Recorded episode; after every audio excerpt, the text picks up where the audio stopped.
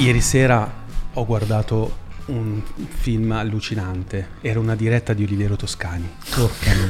Fa le dirette su Instagram eh, e sono un, es- un viaggio perché ci sono, lui apre la telecamera a caso alle persone e ce n'è una che gli ha chiesto una raccomandazione. Gli fa: Oliviero, solo tu mi puoi aiutare. Non mi prendono a fare le fotografie alla, mm, ai mon- mondiali di sci di Cortina. un e lui che motivo. poi, poverino, cioè, dopo vi spiego perché Quindi, ho iniziato quindi con una Toscani. fotografa, Aspirante. aspirante fotografa. Esatto, aspirante. Poverino. E lui, Oliviero, io ti voglio bene, sei amico mio, poi vi spiego perché. Non vede bene perché comunque stai sul cellulare. Chi sei tu? Mi stai chiedendo una raccomandazione per caso? Hai sbagliato persona. Di solito chi mi chiede le raccomandazioni poi viene cancellato dalla mia, dalla mia agenda. Vergognati, ecco. Fotografa tu, non sei fotografo. I fotografi non hanno bisogno di raccomandazioni. Se non ti danno permesso, vai là e fallo lo stesso. Boom, la gli ha buttato giù la connessione. Però tra le altre cose che ha detto, ha detto una frase che secondo me Oliviero l'ha buttata giù pesante. Dice, questa ragazza che gli chiedeva appunto una raccomandazione per fare questo evento, gli dice, perché io sono appassionata di fotografia. E lui fa, passione a fotografia? Ma non, non serve essere appassionati di fotografia. La fotografia è un mezzo, non, non devi, se no è un mezzo per comunicare. E la macchina fotografica lasciala stare, non, se no diventa una masturbazione della macchina fotografica, devi usarla come mezzo per comunicare. Cosa Vabbè, ne pensate? beh, vabbè, guarda, ti- noi, noi abbiamo avuto modo di, di- di- di scontra- di- di incontrarlo e scontrarci. E poi le dinamiche sono sempre le stesse con lui comunque perché è pronto a massacrare sempre e comunque. E, guarda, ti racconto questo, noi abbiamo fatto un ritratto a lui eh, in occasione di Ah. Book City di anni fa. Era uno dei personaggi che passavano so- nel nostro set eh, a cui dovevamo fare un ritratto. Noi abbiamo iniziato a scattare, ho fatto un po' di foto, eh, eh, pausa un attimo perché volevamo controllare bene sul, sul computer che tutto fosse a posto. Si Lui si era allontanato un attimo, no, no, si, andato. si è allontanato un attimo, eh, al che io vado, noi siamo pronti a ricominciare, vado da lui, gli dico, Oliviero, vieni che ti facciamo ancora qualche scatto. Non l'avessi mai detto. Uno scatto. Cos'è uno Ah, cioè- scatto? Uno scatto inteso come uno sprint. Non esistono gli scatti, voi fate fotografie, non sono scatti. Cioè, ho detto, va bene, dai, vieni per favore. No, Mezz'ora di pippone assurdo. No, vabbè, ma è così, è personaggio. Eh, secondo sì. me è, è tanto personaggio. Tanto. Perché poi, secondo me, nell'intimità non è così. Cioè, è un rompicazzo a prescindere. Esatto, io Sì. penso, sai perché ho parlavo di lui? Perché pochi metri da qui c'è l'unità Bocconi, dalla quale straordinariamente sono uscito io, non si capisce perché. E talmente ero allergico alla- all'istituzione, che comunque ringrazio perché mi ha insegnato tante cose, però sai, da giovani, che ho detto, "Vo- almeno la tesi voglio fare una roba che non c'entra niente con la Boccone, roba anzi anti-bocconiana, no? E allora ho chiamato Oliviero Toscani, gli ho scritto una volta proprio c'erano, non ce ne esistevano i social, quindi certo. questo vi fa capire anche la mia vecchiaia. E ho- c'era il sito olivierotoscani.it, mando una mail, dico Oliviero voglio fare una, mail- una, una tesi sulle tue pubblicità, non ne hanno ancora fatta nessuno, qui era Bocconi. Numero di telefono di casa, perché non c'era forse neanche il cellulare, o forse sì, forse vai, indi- C'erano quelli grossi, mi sa. Sì, quello... esatto. Con le macchine. Oh, la mando pomeriggio, la sera c- ero ancora con i miei genitori, abitavo, con la pastina così che mangiavo, suona il cellulare Oliviero Toscani. Uè, cos'è che vuole la Bocconi da me? Perché lui ha scritto libri, libri, libri, no, libri, libri no, però tante pagine però, citando sempre, io sono l'anti-Bocconi, il business rovina tutto, sai la sua retorica solita, no? E poi però è stato gentilissimo. Cioè, eh, innanzitutto ha risposto subito, mi ha dato disponibilità per fare un'intervista lunga anche di mezza giornata, non, eh, si è dedicato completamente, sono- mi siamo trovati poi in uno studio qui a Milano e- ed è stato di una disponibilità incredibile. E vabbè, anch'io c'ho un piccolo aneddoto, cioè, aveva in mano, sai quelle robe tipo quei campioni dei colori, pantoni, no? non Sì. so cosa stesse facendo. Sì. Sfogliava mentre io gli facevo le domande, poi a metà intervista mi fa, lo vedi questo giallo? La mia Porsche di questo colore. Va bene, E poi mi ha raccontato grazie. che lui era pochi giorni prima era andato dentro il traforo del eh, San Gottardo e c'è stato quell'incendio in cui purtroppo ci furono anche parecchie vittime Ah, e lui ricordo. riuscì a tornare indietro. Beh, ah, era rimasto invischiato rimasto lì, me invischiato la lì. ricordo questa cosa. C'è da dire una cosa, che i fotografi di quella generazione comunque hanno, vi- hanno vissuto una... non che sia vecchio, però sono proprio i dieci anni prima che arrivassimo noi nel panorama fotografico e, e i fotografi che arrivavano comunque a fare qualcosa, cioè erano veramente degli dei, nel senso che mh, il mondo pubblicitario, editoriale... Era Della moda. go- della moda era gonfio veramente de- sia di soldi che Eh, di, certo. di opportunità soprattutto perché guarda devo dirti la verità io non ho mai apprezzato molto la fotografia di Toscani proprio come fotografia ho sempre apprezzato un sacco il suo lato pubblicitario perché è vero come tutti i mestieri poi non basta solamente essere un professionista eh, in quello che fai devi essere anche un manager di quello che fai e, e ci sono poche persone che in realtà riescono a, a unire le due cose e lui sicuramente è una cosa di questa.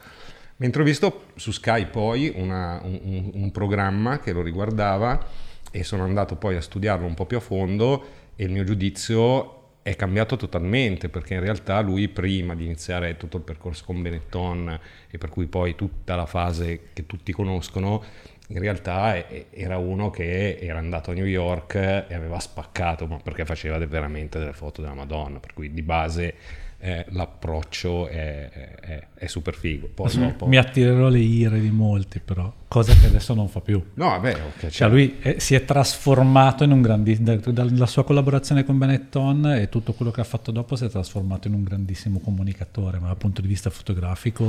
Sì, uno sgarbi di sinistra, adesso mi tirerà dietro la Madonna, però. No, però... Che poi lui non è di sinistra, perché ruolo- non- in- di fatti poi è sempre stato No, guarda, questo pannelliano. ruolo- cioè. perché poi comunque ci è capitato di avere a che fare con lui, perché poi insomma il mondo della fotografia poi a un certo livello è abbastanza eh, non è che ci siano tante persone. E- ed è veramente incredibile come ormai gli faccia conto il personaggio che è molto più forte mh, in realtà della persona e di quello che comunicava con le sue immagini. che diventa- Self-branding ante Ass- litteram. assolutamente, quindi vabbè, però no. Voi invece self, Oh, per self- carità, tanti di per cappelli. carità. self-branding invece fino a pochi anni... Cioè, no, eh, Eh, vedevo self- un'intervista Self, cosa? Scusa? che voi eh, non si sapeva come eravate, un po' come i Daft Punk. no? sì, esatto. Poi Poi certo- Pink Floyd eh, dei primi anni, sì, non, si sa- non i Daft mai Punk- nel, nelle, Sì, sì. nel- c'erano- booklet. Cioè, Eh. voi avete lavorato low profile, understatement. Ma allora, Poi a un certo punto stato. invece basta. No, è sempre stato. sì, no, no, ma anche no. adesso Anche siamo adesso. Allora, super low profile. Eh, diciamo, che, diciamo che effettivamente le cose sono cambiate. Io, per come sono fatto, eh, ho sempre spinto nella direzione di prima, cioè, non- non- non- cioè, rimangono Max e Douglas il nome. Che E, io- e le foto le fanno degli altri. che, tra, che tra l'altro nome che peraltro a scrivere sbagliano tutti e non c'è verso, questa è una lotta infinita. E, e poi però effettivamente un po' parlando con i nostri agenti, queste cose, poi sai i tempi sono cambiati, cioè bisogna farsi vedere e, e un po' controvoglia abbiamo iniziato a, ad andare in quella direzione. Io mm, sono sempre molto restio, però Ma sai, per chi ci crede veramente, in realtà tu parli attraverso le immagini, cioè di farti Ma vedere il concetto è quello. frega, cioè, fondamentalmente, no? Non è un lusso, non è rimasto un lusso quello di riuscire a far parlare i propri prodotti al posto nostro. Ve lo dico perché poche- qualche puntata fa c'era una ragazza, la Valeria, che si occupa di food eh, selvaggio, Foraging. foraging, che dice io lo faccio controvoglia, ma lo, de- lo devo fare, so che è funzionale al mio business. È una... Una volta mi ricordo anche un post di Asia Argento che diceva self uh, promotion is not a crime anymore, cioè nel senso oramai chiunque, non so come dire, da Ravioli Rana in poi, non so come dire, Sì, cioè sì, devono, dobbiamo raccontarci, infatti noi modestamente nei nostri corsi di business lo insegniamo alle persone perché fa la differenza, li vedi i risultati, cioè le persone oramai si... Non vuoi scriverci? Sì, anche No, perché noi i risultati non li vediamo. No, ma per voi, ma perché voi, se voi avete la fortuna di aver creato un brand La fortuna, bravura e Sì, certo. tenacia. Beh, per sì, noi che no, siamo sì. mistici, diciamo, la fortuna non è mai fortuna esatto. e basta. Però avete creato un brand pre-social che aveva un portato talmente spesso, diciamo, loro sono i ritrattisti dei VIP, boom, non, non torni più indietro, non so come dire, quindi quasi vivete di questo lusso, mentre quelli Eh, nuovi no, cioè vero. quelli nuovi partono e sanno che devono quasi far parlare più il personaggio delle loro foto o comunque... Pure troppo andare- in alcuni casi. Eh, ma in realtà è vero. Oggi mi attirerò le ire di chiunque. Ma siamo qua apposta, il bazar atomico serve per litigare. Per far scoppiare Esatto, Noi siamo in armonia qua. No, ma in realtà il problema nasce proprio da lì, guarda, è- è- nasce proprio dal concetto di eh, che cosa te ne frega, cosa fa lui nella vita, cosa faccio io nella vita. Cioè, guardi, la mia foto ti emoziona, punto. Il problema qual è? Che oggi, e, e- e qui invece inizio io a tirarmi le ire, eh, i social sono bombardati da immagini eh, che fanno cagare le istituzioni. No, perché la cultura fotografica è una cosa importante che andrebbe insegnata veramente a scuola, perché ormai è stato sdoganato, eh, l'immagine è strasdoganata e, e- e le persone sono attratte dal ah, cioè, silhouette dietro un tramonto, adesso per Beh. banalizzare il concetto. Però eh, arriveranno a essere stufi di vedere tramonti, gattini, di... eh no, e, e quindi la fotografia è una cosa seria di base, no? Cioè l'immagine ha dei linguaggi, ha, ha una cultura che deriva dal passato e tutto quanto. E oggi i- le nuove generazioni purtroppo tendono a fare eh, delle immagini eh, un qualcosa di attrattivo ma senza contenuto. Ok? E quindi eh, il livello in questo momento è veramente basso, ma non è basso di per sé, perché poi c'è gente che fa roba figa. E il problema è chi usufruisce di quelle immagini, perché la massa, non essendo in grado di capire, alfabetizzata, bravissimo, l'esempio che facciamo sempre è quello come all'inizio, quando hanno sdoganato nelle scuole il fatto di imparare a scrivere e a leggere, non è che tutti erano dei poeti perché mettevano tre frasi lì a posto, no? Manco adesso. esatto, peraltro. però, però perlomeno cosa è successo? Che la massa ha imparato a distinguere uno quando legge dice ah però cazzo questo Parla eh, bene, parla scrive bene, bene." scrive bene eccetera eccetera no? Sull'immagine non c'è, a scuola non si insegna la, la cultura dell'immagine. assurdo no, Non È si insegna la cultura. E forse. pensiamo, e, pensa- e pensa- e come dici tu, è, è l'unico linguaggio rimasto, l'unico, perché non legge più Bravissimo, nessuno. bravissimo. Eh, citiamo, io visto che siamo dentro nella pandemia, da qua si scherzava, a Capodanno fanno ogni anno blob che fa un, il blob di tutto l'anno, Dell'anno, sì. che dura tipo due ore, tre ore. E a Capodanno ero a casa a fare un cazzo come tutti, ho detto minchia, mi sparo blob, non l'ho mai visto in vita mia. Ed era affascinante vedere i primi- le prime settimane della pandemia, tutti che scherzavano, ah, ah, andremo tutti in giro con questa qua. Ah, sì, sì, ma ah, guarda, sì, sì, ma chissà che roba. E poi tra- oppure c'era Lady Gaga dall'America che diceva, I'm sorry for you Italians, I'm with you, stay strong. Sì, e poi dopo due settimane gli è arrivata peggio a lei. Poi ci fu la foto dei camion pieni di bare di Bergamo, basta. Da lì certo è cambiato tutto. Un'immagine ha cambiato la, No, no, è- la percezione della realtà. E il problema è quello che tu puoi fare cultura attraverso l'immagine, c'è bisogno di insegnare ai ragazzi quali sono i canoni, no? insegniamo all'istituto e spesso anche ragazzi che sono già magari al quarto anno di fotografia, cioè non il ragazzino, c'è gente che vuole diventare fotografo. Oggi la gente non è abituata a capire perché un'immagine funziona o no. Facci caso, il commento al 99,9% delle persone è mi piace o non mi piace, che è un puramente gusto estetico, è qui che entra il fatto di ehm, avere l'immagine d'effetto wow che piglia 140.000 like, ma di per sé intrinsecamente quell'immagine fa cagare, cioè non, non ha nessun significato che va rima- al di là. perché non racconta nulla? Ah, esatto. Che poi, vabbè, sempre il solito discorso, adesso poi eh, eh, è stato detto, ridetto, stradetto, cioè fondamentalmente la fotografia è comunicazione, se non ti comunica eh, non ha nessun valore. Sì, può essere un bel tramonto, come diceva lui prima, ma alla fine rimane fine a se stessa e fine ai 140.000 like. Ma, Basta. ma c'è bisogno Eh, di ma questa ma- comunicazione così profonda? Ma, non, ma guarda che non è, ma non è neanche così profonda, perché tu facci caso, una delle fotografie più, eh, più immediate in termini di racconto è quella del fotoreportage, per esempio. Cioè, eh, noi ne conosciamo diversi di, di- di colleghi che lavorano in quel campo e- ed effettivamente cioè, la loro è una fotografia di comunicazione. Poi è ovvio che come tutta la fotografia è sempre filtrata dalla propria visione, però ti stanno raccontando qualche cosa, ok? E questo però deve valere anche nel momento in cui tu fai un ritratto, anche nel momento in cui tu fai foto di food, cioè tu, tu devi raccontare qualcosa, ma il messaggio non è, non per forza deve essere nascosto, profondo, che devi andare a cercare.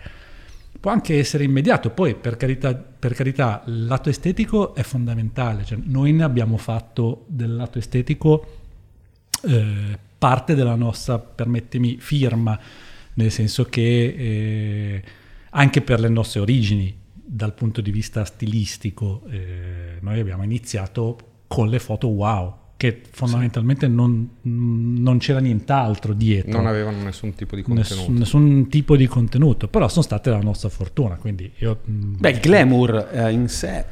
Cioè, sì, Esatto. Cioè, il glamour ha, in in un certo senso, racconta un presente Come si fa- esagerato. Come si fa a raccontare? Co- Scusate No, l'ignoranza, guarda, dai, ti faccio- estrema no, ignoranza. no, C'è no. una fotografia, No, no, allora raccontare guarda. qualcosa che Guarda. racconto a una sequenza, c'è del tempo. No, no, no, un no, video no, no, no, racconta, no, la no. foto in una frazione. Esatto, però ti faccio un esempio. Prendi un momento, un istante, però riesci a raccontare. Ti faccio un esempio. dopo te ne faccio uno io. Esatto, che- no, ma eh, prendiamo quello di cui stavamo parlando prima, Toscani, ok? Toscani è partito con delle immagini belle, dando uno stile, ha iniziato poi a raccontare la, so- la società e secondo me il grande passo suo qual è stato? Che lui ha portato la comunicazione quotidiana a favore di un grande brand, facendo pubblicità, ok? Quindi se vi ricordate le sue immagini del- della suora e del prete che si baciavano, quando si parlava della pedofilia, eccetera, eccetera, fino ad arrivare addirittura a prendere forse un'immagine non sua, che era il barcone degli immigrati. E ci hanno fatto una campagna pubblicitaria, ok? Quell'immagine racconta un periodo storico. È Perché rappresentativa forza- di un periodo Perché ha una forza nel... eh, l'arte in generale si basa sul concetto che chi ehm, a livello contemporaneo ha qualcosa da raccontare, la propria vita, ok? Riesce a farlo in una chiave diversa dal eh, solito, ok? Gli dà quel, quel senso. Il vero artista è colui che riesce a guardare la realtà e trasformarla col suo mezzo, che sia fotografo, pittore, scultore, eccetera, eccetera, per rimandarla poi, ok? Allora io quando guardo quelle immagini non ci vedo la contemporaneità, ehm, bravissimo, non ci vedo la contemporaneità eh, di quello che stiamo vivendo. Vedo solo una serie di immagini cliccate più o meno carine, più o meno eh, decenti, ma che non mi stanno raccontando il mio tempo, da nessun punto di vista. Vai, vai, Max. Sì, no, volevo sempre rispondendoti, ehm, ti faccio un, un altro esempio perché mi è capitato di recente, non so se l'avete visto, su Netflix c'è un, eh, un documentario molto ben fatto sulla tragedia del Challenger. Non so No, se... no, non l'ho Ok. visto. Raccontacelo. E spoiler. dura, penso, boh, un'ora e passa, una cosa del genere. E racconta, vabbè, insomma, di di quello che è successo, del perché è successo. Poi tu ti spari quest'ora e passa di film, eh, film documentario, e a un certo punto, durante le fasi finali, eh, che sono ovviamente nel momento dell'esplosione, della navicella e tutto il resto, sparano una serie di 5, 6, 7 foto in bianco e nero fatte evidentemente da un fotografo che era lì. Io ti posso garantire che ognuna di quelle foto lì cioè, se- vale tutto il documentario, cioè raccontano di più di tutto quello che è stato certo. detto in un'ora e venti. Tu guarda, io quando abbiamo un ricordo, non è mai un movimento. Sì. No, no, è- è quasi sempre una fotografia. L'arma della comunicazione più estretta, più incisiva. Più cioè, È anche l'aiku dei racconti la fotografia. è laico della- Allora, ah, mi viene in mente, non so se, vi- se- se avete letto un libro di Roland Barthes, La, cam- la Camera Oscura? La camera Ah, chiara. La Camera Chiara. certo. E lui proprio definisce proprio questa cosa qua come il punctum. Perché lui parla di punctum e studium. Lo studium è quella foto che ti, info- cioè che ti dà delle informazioni. Il punctum è quel tilt, quella cosa che con un simbolo, con un segnale, con una- ti proprio porta altrove. Sono assolutamente d'accordo. Provate a pensare, facciamo un gioco e ognuno pensi a un'immagine storica No, che poi- rappresenti un momento storico. Ok? Il muro di Berlino. Muro foto. di Berlino. Ma, ma è morto foto Maradona, in è mente, morto sì. Maradona, tempo un secondo tutti avevano la stessa foto di lui di spalle che andava via. Sì. Foto, non era un video. In Cina il tipo poi- sulla piazza Tiananmen, Esatto. con- cioè sono immagini che raccontano un momento di storia. Beh, ma per la, Eh, per la religione... Devi sapere però la storia, se no non ti racconti. Cioè, No, è hai quello il para- è un paradosso. Hai no? ragione, Ok, hai un paradosso. ragione, da Ok, questo punto di ok. vista hai ragione. Cioè, se non sai che cosa, che cosa rappresenta, non deve- capisci la potenza. È ovvio Cioè, che se andiamo da un alieno. Sì. Ma questo è, è il motivo per il quale, per esempio, noi ci scontriamo sempre, perché io sono un grandissimo fautore della didascalia, perché la didascalia è Anch'io, veramente, anch'io. è Perché, veramente perché fondamentale. tu pensi che la gente sia ignorante, lui no, lui è ancora ottimista. Come tra me e lui. Ci sono... La compensazione ignorante ed è- di quello- sì. Vabbè, cioè, comunque cioè, sono religioni come la ortodossa che venerano delle immagini, proprio sono sacre, immagini sacre che hanno un potere. cristiana. Cioè. Cioè, comunque qualsiasi, qualsiasi regime non potrebbe esistere senza un'iconografia delle immagini, delle foto, no? E ci sono quelli che le, che le vietano le immagini. certo. Esatto, cioè tu guarda, non so, i, i- i- cosi, come si chiamano, i capi di Stato cinesi avevano proprio sempre la foto, anche adesso, cioè la foto del Presidente della Repubblica, cioè la foto è comunque, ha un che di, di sacro, insomma, di- che il film non ha, cioè la, Ma perché- è la sacralità dell'immagine che, che la rende così potente, no? Ma perché il video di suo simula la realtà, quindi è più vicino al qua. La foto in quell'immobilità è proprio, cioè, fa esplodere il là, l'altrove. Devi lavorarci Ah, tu, riempire, eh, appunto, lo crei tu il movimento se vuoi, a Ah. partire da un... Perché lo- ti stimola il cervello Certo, a ricreare che Questo- cosa sta succedendo prima e è- dopo. Questo è il motivo per il quale, cioè, come hai detto tu, cioè, tu parti da quella cosa lì, ma tu devi ovviamente avere già un, un- un bagaglio di conoscenza, nel senso, come hai detto tu prima, cioè la foto è ovvio che deve essere contestualizzata, devi sapere dove è stata fatta e che cosa è successo. E questo è il motivo, ricollegandosi a quello che diceva lui, per il quale la cultura dell'immagine è fondamentale, perché eh, nel momento in cui tu sai eh, che cosa è stato fatto prima, non so, poi prendiamo degli esempi concreti, cioè... eh, Mi veniva in mente la, la- la foto della fine della seconda guerra mondiale, il marinaio che bacia la- Ah, certo. l'infermiera. Ah, ok. Tutti Se, un- se uno non sa che c'era stata la seconda guerra mondiale, dice, vabbè, che fighi sono. Bravo. La fotografia non ammette l'ignoranza. eh, certo, eh.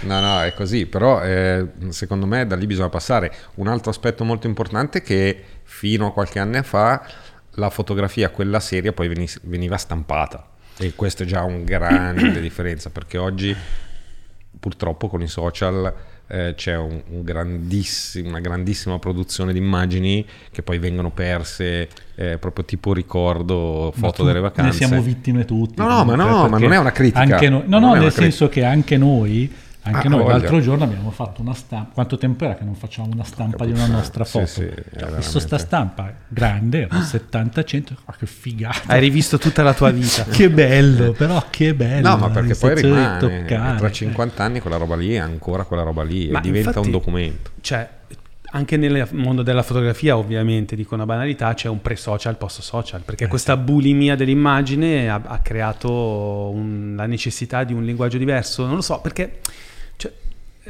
mentre parlavamo prima mi è venuto in mente anche, c'è un account Instagram, non so se lo vuoi trovare, che fa vedere tutti i cliché delle Sì, immagini, sì. tipo Quello- il fidanzato che dà la mano alla fidanzata. Quello nella tenda che si vedono i piedi, si si vede attenda, fuori, oppure nel furgoncino. Westfalia che è fuori così, oppure il tipo sul fiordo in Norvegia che fa così, sai quello tutto Sì, a picco. Ah, tipo- Le foto che fanno tutti. Esatto, lui ti fa Esatto. vedere, guarda quante ce n'è. C'è una Interessante. È geniale. Esatto, è è geniale. geniale, cioè ti fa- repeater, una roba Sì, del sì. genere.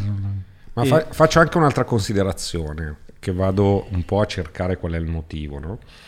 Eh, di cui stavo pensando in questi giorni perché stiamo progettando una mostra e quindi ci siamo messi un attimo lì a, Virtuale a ripercorrere certamente. No, assolutamente no. What? no. Eh, no, prima o no, poi, no, ma conce- concettualmente, no? E, e ripercorrendo un po' il nostro percorso, eh, la cultura, eh, pensando alla cultura, mh, com'è la storia? Che una volta si arrivava a essere fotografi attraverso la scelta di persone che avevano vissuto la fotografia, nel nostro caso lavorando per le riviste, le foto editor, che erano persone veramente di uno spessore perché avevano visto miliardi di foto. Ma prima, anco- ma prima ancora di quello, anche facendo gli assistenti Sì, sì, certo, fotografi. assolutamente, nel Tu senso che- crescevi. Crescevi e piano piano la, la cultura entrava a far parte di te. Il no? cosiddetto apprendistato, che Sì, adesso non esiste sì, più Sì, quasi. e- ma però cosa succedeva? Che tu guardavi, l'unico modo per guardare le immagini erano le mostre, per cui eh, diciamo stabilite dai curatori e dai galleristi che comunque avevano una cultura rispetto a quella cosa, quindi esponevano persone che ne, ne valevano, le riviste, per cui eh, fotografi che venivano scelti da persone competenti e tutto quanto. Oggi cosa è successo? Il, il grande appiattimento economico ha portato da una parte eh, nei ruoli di scelta, perché fino a poco tempo fa bastava che pigliassi una foto su Insta, cioè per curare i social di un'azienda. Andavo su, su Insta, su Google, sceglievo 45 foto, le postavo, eccetera, eccetera. Quindi chi è che deve esserci così bravo? E quindi si prendevano ragazzini per carità, ma anche con la voglia, il gusto e tutto quanto, però non avevano proprio l'esperienza, non hanno, cioè oggi nella posizione di chi sceglie le immagini ci, ci sono persone troppo giovani, magari fighissime, cioè il mio non è una questione di, perché ci è capitato anche di, di conoscere persone giovani veramente valide, ma veramente valide dal punto di vista culturale, Sì. no? in posizioni di scelta di fotografi tutto quanto, però non hanno l'esperienza eh, perché deriva da una maturazione di, di, di visione proprio temporali di miliardi e miliardi e miliardi di foto, ok? No, beh, certo, come quando uno vuole fare il sommelier, io, io volevo fare il corso, mi ha detto devi assaggiare i vini buoni. Cioè, non è che... Esatto, non ce n'è. non ce Una- n'è. guarda, come faccio a scegliere la scuola di sommelier? Eh, guarda quella che ti fa assaggiare i vini più costosi, perché è così, cioè non so come dire. Da lì poi scendi, cioè non è che... Eh, l'abbiamo Esatto, visto ma- oggi in azienda Infatti col anche voi- carousel che abbiamo cercato di fare. Cioè che Scusa? Col carousel di Instagram che abbiamo cercato di fare. Quello di oggi? Quello di Sui oggi. funghi allucinogeni? Sui funghi allucinogeni perché è uscito una- un ETF che investe... Un fondo di investimento fondo sui di- funghi allucinogeni. No, Eh, veramente. sì, sì. Perché, hanno, medicali, ovviamente. perché hanno una, sono stati legalizzati nello stato di Canada. Washington, o in Canada Canada. anche, e hanno dei... un- adesso non riesco a trovare le parole giuste per essere serio, però è serissima in realtà la cosa, perché lo danno soprattutto ai malati terminali. Eh certo. perché vivono un'esperienza psichedelica che li fa eh, percepire l'infinità della, loro, della nostra essenza Certo. e quindi hanno meno paura della morte dopo. Ah cavolo. Minchia, e, e- poi ha anche tanto potere antidepressivo ovviamente. E, mm, insomma, volevi dire? e che, che il sottoscritto, il, cioè, il- il- il copywriter aveva fatto una prova di immagini e ha detto, ah bella figo, Ah. giustamente lui è arrivato e ha detto, "Beh, guarda abbiamo una grafica che fa quello tutto il giorno, ma io dice, ma dai è già bello così, poi l'ha fatto la grafica, tra l'altro anche abbastanza velocemente, effettivamente Eh, questo c'è problema- l'esperienza con questo quella problema- fa quello tutto il giorno, era, non era eh, due volte più bello, era cento, e cento volte Era più... qua- quanticamente più bello. Ma infatti questo problema noi lo vediamo tanto fra i nostri corsisti, dove c'è veramente un gap fortissimo tra chi ha gusto estetico e chi non ha gusto estetico. Oggi per fare impresa, per fare business, non puoi prescindere dal confezionare bene i tuoi prodotti sui social, ma anche la tua comunicazione, il tuo storytelling. Ti smentisco qua. Ti smentisco perché va di moda il trash. Cioè, va di moda. Eh, ma- Abbiamo un sa- sacco di concorrenti che hanno un immaginario visivo eh, totalmente scadente e per le persone a cui puntano loro, questo passa quasi come eh, genuino. E invece no, Eh, è solo parliamone. scadente, non è questo, genuino. questo- solo questo è un problema. Eh, Questo è un problema. È un problema. Questo è grave. un problema, no, non anche, è un anche problema. nella No, è un fotografia comunque, perché se io non vorrei, voglio fare il vecchio trombone, Fallo, fallo. però ragazzi cioè, si vedono cose eh, Che voi acclamate eh, che francamente mi lasciano per... Secondo me è una cagata pazzesca. Cioè, tipo, tipo Sì. ma per c'è trash e trash, cioè quello a cui allude lui, Enrico è tipo noi abbiamo un concorrente di business che si chiama Frank Merenda, Che è bravo. che, che fa dei fotoritocchi dove, non so, piglia Superman e mette la sua faccia. Così. Cioè, proprio, oppure prende un super Anche fatti bene come fotoritocchi, abbastanza. Sì, cioè, non- sono abbastanza semplici. trash vero sarebbe esteticamente male, cioè sono, ri- visibilmente sono trash, sono orribili, eh, cioè orripilanti, però effettivamente per il suo target eh, fanno presa. Cioè, e questa cosa si vede, non so, il Movimento 5 Stelle è andato al potere con un immaginario proprio del popolo, cioè che se tu confezioni troppo bene una cosa sei... Come dice, come dice Salvini, no? Dice sei radical chic. Ecco. Ma infatti secondo me bisogna fare una distinzione che è giusta perché la verità, tra virgolette, eh, eh, arrivando noi anche da, da una generazione per cui si diceva, ah cazzo, se guardi le donne, eh, certo sono tutte le modelle, quindi le donne poi normali si sentono tutte delle casalinghe frustrate. No, ma questo è lui, ma disegnato. Se tu metti, eh, cioè, sono anche dei fotoritocchi. Eh, sì, sì. Facciamo un po' di pubblicità a, a Francesco.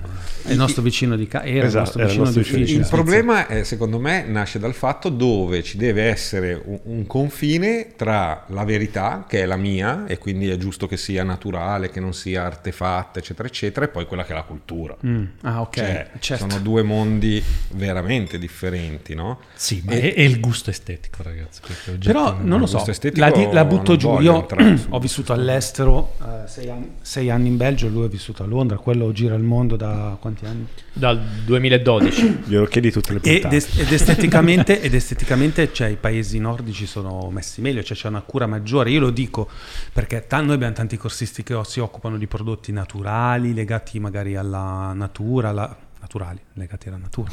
Ovviamente. legati sì alla, non so, al movimento olistico, dove sono tutti veramente bravi a fare quello che fanno. La fattoria con la pecorella, sai, il formaggio quello giusto. Poi vedi i social e non compreresti niente, perché non ti fa venire voglia, non sono capaci di comunicare in maniera cool i loro prodotti. Mentre invece, non so, vai in eh, California, cazzo c'è la- l'ultimo scappato di casa, fa delle foto fighissime e io mi ritrovo a comprare su Instagram dei prodotti, poi mentre sto comprando dico, ma perché sto comprando una crema?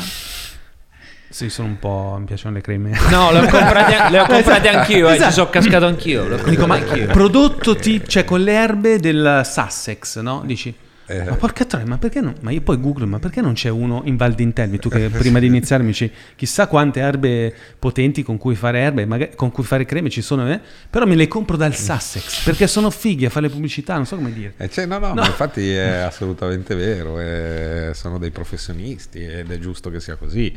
Eh, per me c'è una netta distinzione tra il tipo che posso giudicarti se mi piace o no, se sei naturale o no rispetto a quello che racconti e tutto quanto, e poi però a me piacerebbe che quando vado a vedere una mostra ci siano delle foto culturalmente elevate, non che chiunque faccia mostre a cazzo a destra e a sinistra, cioè è proprio un, Tanto ormai le mostre adesso non le fa più nessuno. sì. Eh, come, come il mondo dell'arte, io ho un amico che è eh, collezionista d'arte, ha iniziato da pochi anni, però insomma mi, mi insegna un po', non è No, non, è Deo. Non è Deodato.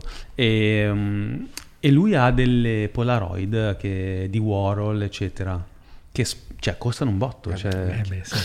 e- e- cioè, eh, non c'è nessuno attualmente che fa ancora queste cose con le Polaroid. No, beh, l'italiano più figo che fa Polaroid è Maurizio Galimberti.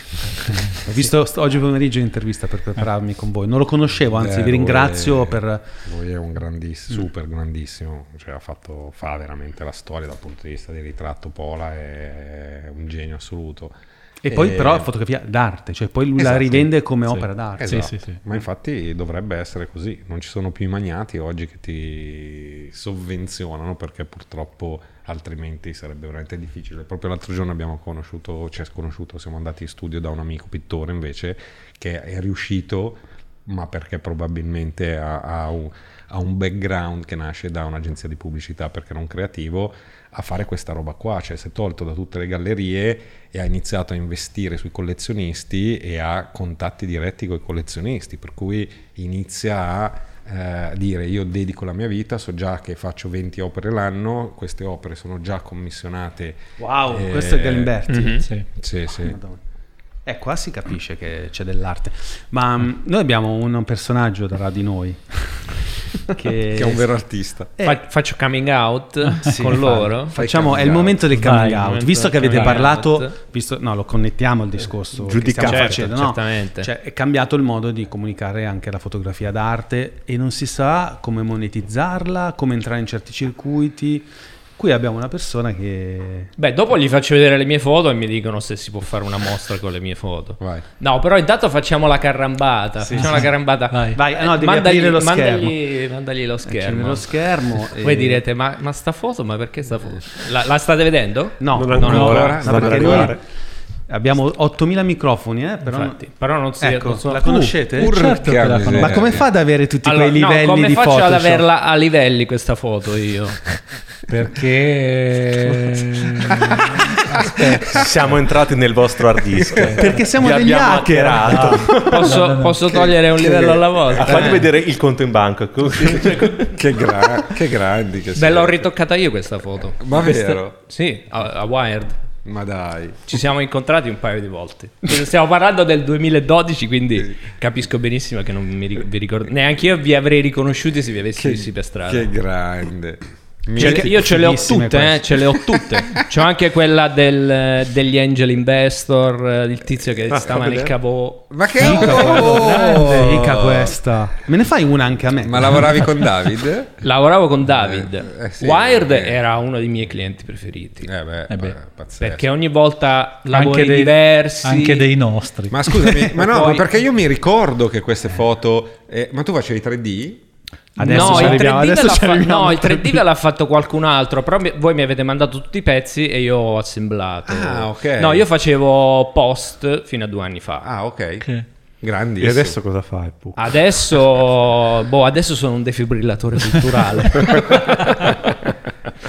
No, adesso- non me- giuro non me le ricordavo neanche. che Ma certamente, cioè, Che splendida notizia. eh, no, beh, intanto sono diventato un imprenditore epicureo, ma faccio anche le foto, fotografo le donne Ah. svestite tendenzialmente. Beh, fai bene. Eh, Sì, eh, Facci vedere. Faccio vedere le foto. Que- quelle più Allora, hai politically qua- Quelle più svestite. Stacca lo schermo. No, no, nel senso, No, le migliori- lo schermo lo possiamo anche le vedere. migliori si possono vedere YouTube solo si po- dopo, si perché sono vedere 3D. Uncensored? Eh, no, meglio No, no. ok. No, però ce ne ho tante. Allora, ieri ho scattato. Poi per me la fotografia di nudo è quasi terapeutica per le donne. Perché io spesso scatto ragazze che non sarebbero mai sognate di farsi fotografare nude e loro poi mi ringraziano perché io gli ho donato l'autostima che non hanno mai avuto. No, no, ma infatti... E mo non ti allarga. No, no, no, no, no, no, ma no. io lo so perché per me è stato lo stesso. Io ho iniziato a farmi. Io mi sono nudo. appassionato alla fotografia perché fotografavo me stesso. Il tuo sedere, sì. Il mio sedere. sì, sì. Il mio sedere. Il culo. E adesso ho smesso, adesso ho smesso anche perché ce ne ho già troppe di foto Eh, del, del mio culo. E... Che devo dire, cioè, da, Era fotogenico. Sì, sì, sì, sto ma no, il mio culo è sceso adesso. Io da un po' che non te lo vedo. Allora, per, ave- per l'età, mia, per l'età mia è ancora buono. Però, chiaro, se vado a vedere le foto che facevo vent'anni fa, era Non lo stimolare che ce lo mostra poi. Esatto, esatto. Ecco, Stiamo questa, questa, eh, ieri è stato veramente bello fotografare Vai, questa facci ragazza. vedere. E com'è? Boh, non è che si- qua c'è un contrasto un po', è molto no, controluce? Boh, non so, non- Eh, no, allora c'è molto contrasto, nelle ombre non si vede nulla. e- L'ha messa apposta perché non si deve vedere S- su YouTube, mm, se no ci bandano. Cioè, non so. Sì, no, vabbè, la- l'avevo, in realtà l'avevo ottimizzata così la foto, mi piace molto l'in- l'intensità che è venuta Anzi- fuori, il fatto che non si veda nulla alla fine. Si intuisce, ma non si vede nulla. Vai, vai. Commento- Vai, vai. Commenti tecnici, vai. No, no, Oddio. voglio- eh, no, una- Ehm, un'immagine così di per sé. Eh, ma allora, se mai vado in un'altra cartella... No, quello che possiamo chiedere a loro, lui ha fa- ha- è partito con, con un progetto che secondo me era interessante. Lui, vabbè, Infatti, racco- adesso volevo far vedere tu. quelle. Cioè, lui ha girato Io ho il mondo iniziato- per ostelli, no? Sì. Sì, allora io ho iniziato a fare le foto alle donne tre anni fa in realtà. Mi trovavo, eravamo a Bali, era finito l'evento che stavamo facendo insieme, c'erano rimasti dei giorni liberi. Io sono andato in spiaggia e ho iniziato ad avere questo Grazie. impulso, vedevo delle ragazze, dicevo io se adesso non vado da quella e non le chiedo di farsi fotografare, stanotte non dormo. E ho iniziato a fare questo. E allora... Ah, per- a ragazze sono- normali per la strada. Invece adesso Esatto. si è preso che deve fotografare per forza le modelle. Come... Cioè, non so, per me... Allora, un po' è per necessità, perché siamo bloccati a Milano in un lockdown, non è che posso andare in spiaggia e andare a fotografare ragazze random. O Per me ne lavoro. scappo. Però non Eh, ci sono le eh, ragazze, giustamente, certo. in spiaggia. Non c'è nessuno. Poi, allora, no, volevo trovare quella delle due sorelle, che secondo me è meravigliosa. Modestamente.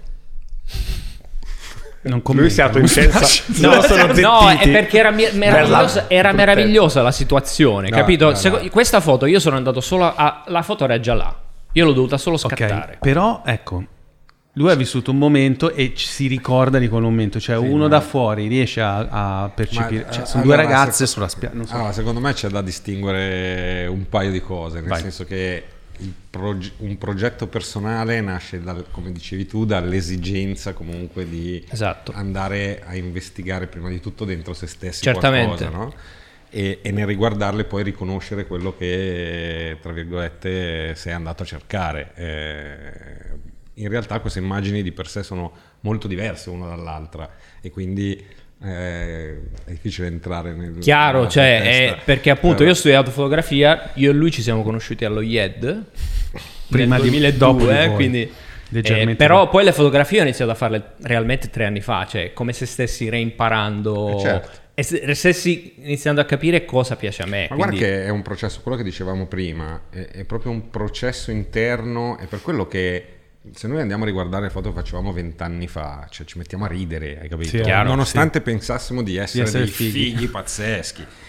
Perché è un processo che ha bisogno proprio di un'evoluzione interna, culturale, rispetto a guardare le immagini, cercare di copiarle, arrivare a fare veramente quello che vuoi.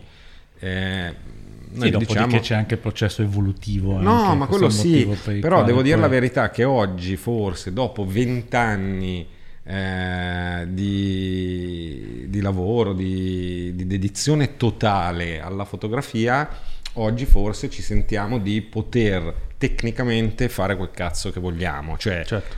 rendere una nostra idea immagine, ok? prima c'erano, eh no, prima c'erano tutti dei processi per cui tento di farla bella, tento di farla così, tento di farla cosà e poi c'era sempre comunque un imprevisto eh, che ti scombussolava un pochino. Ma se doveste abbiamo, par- no, Adesso- scusami, adesso abbiamo riguardato proprio l'altro giorno, abbiamo avuto la fortuna durante la carriera con un amico di avere Ben Harper eh, a disposizione una domenica in uno studio da soli con lui che suonava per farvi capire Certo, sì, sì, sì. e, e ieri ci è capitato di riaprire le foto che gli abbiamo fatto detto, cioè noi abbiamo avuto Ben Harper un giorno in studio per i cazzi nostri, che foto di merda che abbiamo fatto. no, per dirvi, no? E, e pensavamo già di essere dei fotografi e invece no, Eh, e oggi ci sarebbe una consapevolezza eh, completamente diversa da quella che avevamo allora.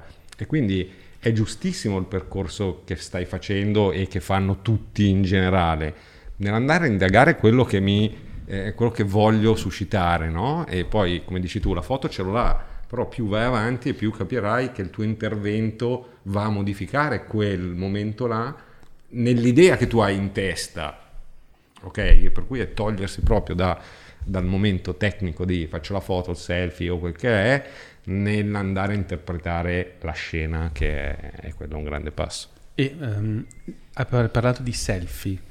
Ehm, a, a parte che Instagram negli ultimi mesi, barra anni, ha- è un po' sceso l'importanza delle foto rispetto alle stories, no? Cioè sta, Sì. sta diventando dominante, ci sono anche proprio dati tecnici che consultiamo, cioè oramai la maggior parte delle persone sfoglia le stories, quindi l'immagine, anche se nelle stories puoi mettere delle foto, però la foto proprio che rimane nel feed è diventata molto meno importante. Però la gente si fa i selfie anche nelle stories.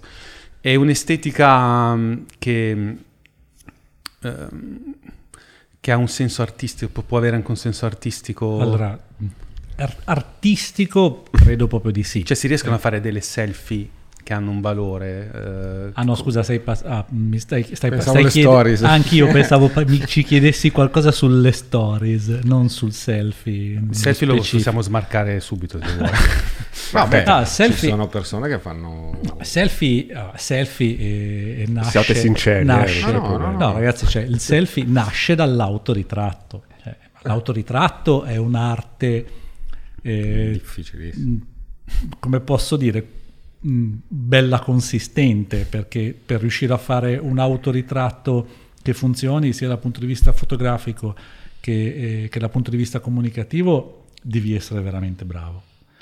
Eh, il selfie è- arriva da quello, ma è tutta un'altra cosa, cioè sostanzialmente è tutta un'altra cosa, anche perché dal punto di vista stilistico e formale non è nient'altro che il, il cercare di mostrarsi nel 99.9% dei casi più belli di quello che si è realmente. Mm. Cioè lo- l'obiettivo è quello, l'obiettivo del selfie. Cioè quest- questi robi qua, cioè tu usi la camera frontale di default ti piallano la pelle perché devi essere più bello, cioè è una cosa che è sconvolgente da un certo punto di vista.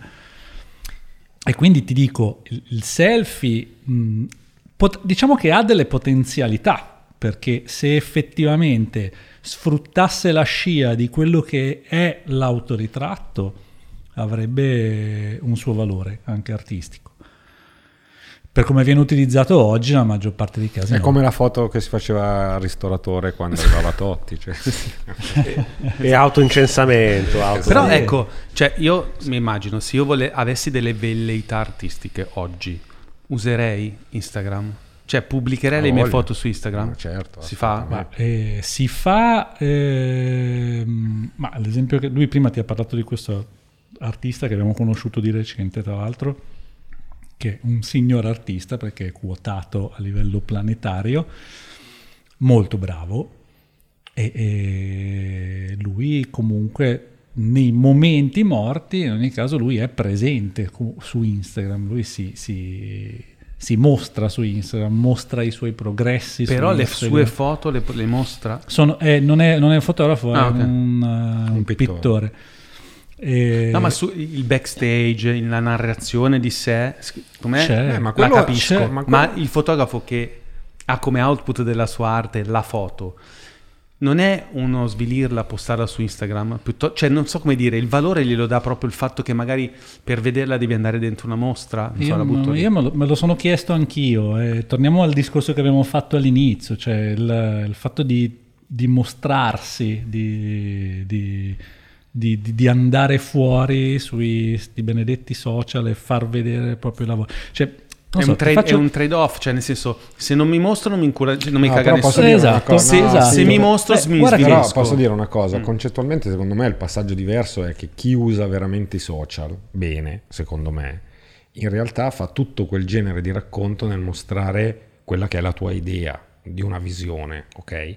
E poi la mia idea di una visione sfocia nel- in un'immagine, in un'opera d'arte, eccetera, eccetera. Per cui io sto raccontando in realtà chi sono e che secondo me invece è un aspetto importantissimo ne- nella generazione dove stiamo andando, per cui eh, non conta solo l'immagine che faccio, ma conta anche che tipo di persona sono, perché devo creare empatia con le persone. Ma che- quella è una bomba, cioè... è, è quello la differenza, no? Cioè, ma e, e alla fine si ritorna un po' a Toscani, cioè che l'importante è riuscire a essere un artista da una parte e anche un manager di se stessi dall'altra, dove le due cose hanno un peso e una naturalezza tale da arrivare E chi non è in grado di farlo è fottuto. Preso il cazzo. Cazzi suoi, esatto. Guarda che quando io mi ricordo ancora cioè, le discussioni che abbiamo fatto tra di noi quando eh, Instagram stava cominciando a esplodere, Mm. era venuto fuori. Io mi ero fatto il mio bel account privato per i fatti miei, postavo le mie fotine e dice ehm, e- e- ed erano fondamentalmente però delle cose veramente immediate. Cioè Instagram, cioè, per me Instagram era, le- devono essere le foto fatte con il telefono per, eh, se vuoi raccontare o comunque condividere una certa situazione, un, uh, un posto, un cibo, quello che ti pare, la famiglia, io ci mettevo le foto delle bambine quando erano piccole e, e- e per me Instagram era quello. E io mi ero talmente eh, convinto di questa cosa che ci ho fatto perdere il treno. un pochino perché Non quando- avete investito sulla parte No, subito business? no, Ah. assolutamente, anche perché ehm, quando abbiamo visto che comunque la gente cominciava a mettere il proprio portfolio, per cui le, le foto fatte non col telefono, ma eh, le foto fatte lavorativamente, e, e- e quindi i profili cominciavano ad avere dei livelli di, di qualità. Cioè, ci state dicendo che vi sentite un po' boomer in questo momento. No, ci stiamo- no, ti stiamo dicendo che siamo dei- ci siamo sempre sentiti dei ciula per questa roba. Che è un Perché- sinonimo a volte. esatto. Perché effettivamente, eh, ma infatti lo vedi, c'è anche il nostro profilo, non è che sia seguitissimo, cioè, eh, adesso siamo tipo 13.000 follower, è- c'è gente che ha iniziato eh, molto prima di noi a fare quello che probabilmente hanno visto un po' più in là di noi, di fare quello che andava fatto, che ne ha Cioè, Molti, cosa fanno? molti Utilizzano Instagram eh, per No, lo hanno fatto già prima, anche perché adesso quando tu apri un profilo Instagram, crescere è Eh sì. pressoché impossibile. Eh sì. È pressoché Sì, impossibile. però c'è anche da dire una cosa, secondo me, che io vedo mio figlio come usa i social oggi e io capisco veramente che sono vecchio proprio concettualmente rispetto a, a- a- a un, eh, a un qualcosa che ha un modo diverso di, di comunicare. Secondo me la base parte da quello, cioè io vedo mio figlio che eh, comunica proprio, comunica, ma nel vero senso della parola, parla con i suoi amici attraverso Instagram. Mm. E noi non lo facciamo, noi, per noi è un compito, no? Eh, posto C'è anche quello, sta posto storia, quello. delle, sta, sta storia delle stories. No, ma eh, c'è cioè, gente che comunque, cioè, mh, mi viene in mente Fabio Persico, cioè fa delle stories che sono dei film, hai capito? Eh, ma perché sono abituati a Beh, abbiamo, usare... par- abbiamo parlato di Andy Warhol, adesso non voglio fare Eh, no, quello ma- colto, però lui faceva i film col montaggio in camera, no? Eh, certo. E Instagram è quello, Eh, cioè l'Instagram Stories è quello. Quando l'ho visto ho detto, minchia, Andy Warhol esce dalla tomba adesso. Ma andate a vedervi Fabio Persico, che non è uno, eh? No, me lo segno. Porca puttana, cioè fa delle stories che sono dei. potrebbero essere dei, dei pezzi del telegiornale o dei. No, dei- delle dei- Ma chi è? storielle. Chi è lui? È un fotografo? Ma no, è No, un. no, eh, lui- un amico è un pazzo scatenato.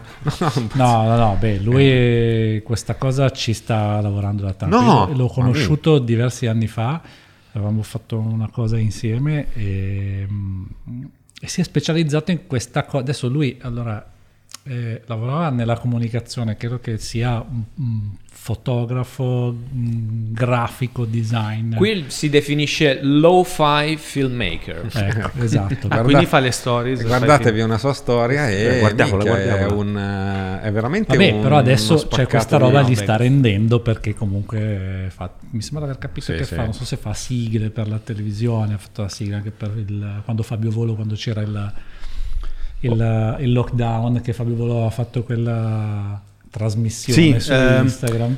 Oddio. Com'è che si chiamava? Ah, Pippe qualcosa, no? Come che era? Eh, Eh, Orchite. Orchite, sì. Orchite, Sì, Orchite esatto. Show. Orchite Show. E la sigla l'aveva fatta lui, se non mi ricordo male.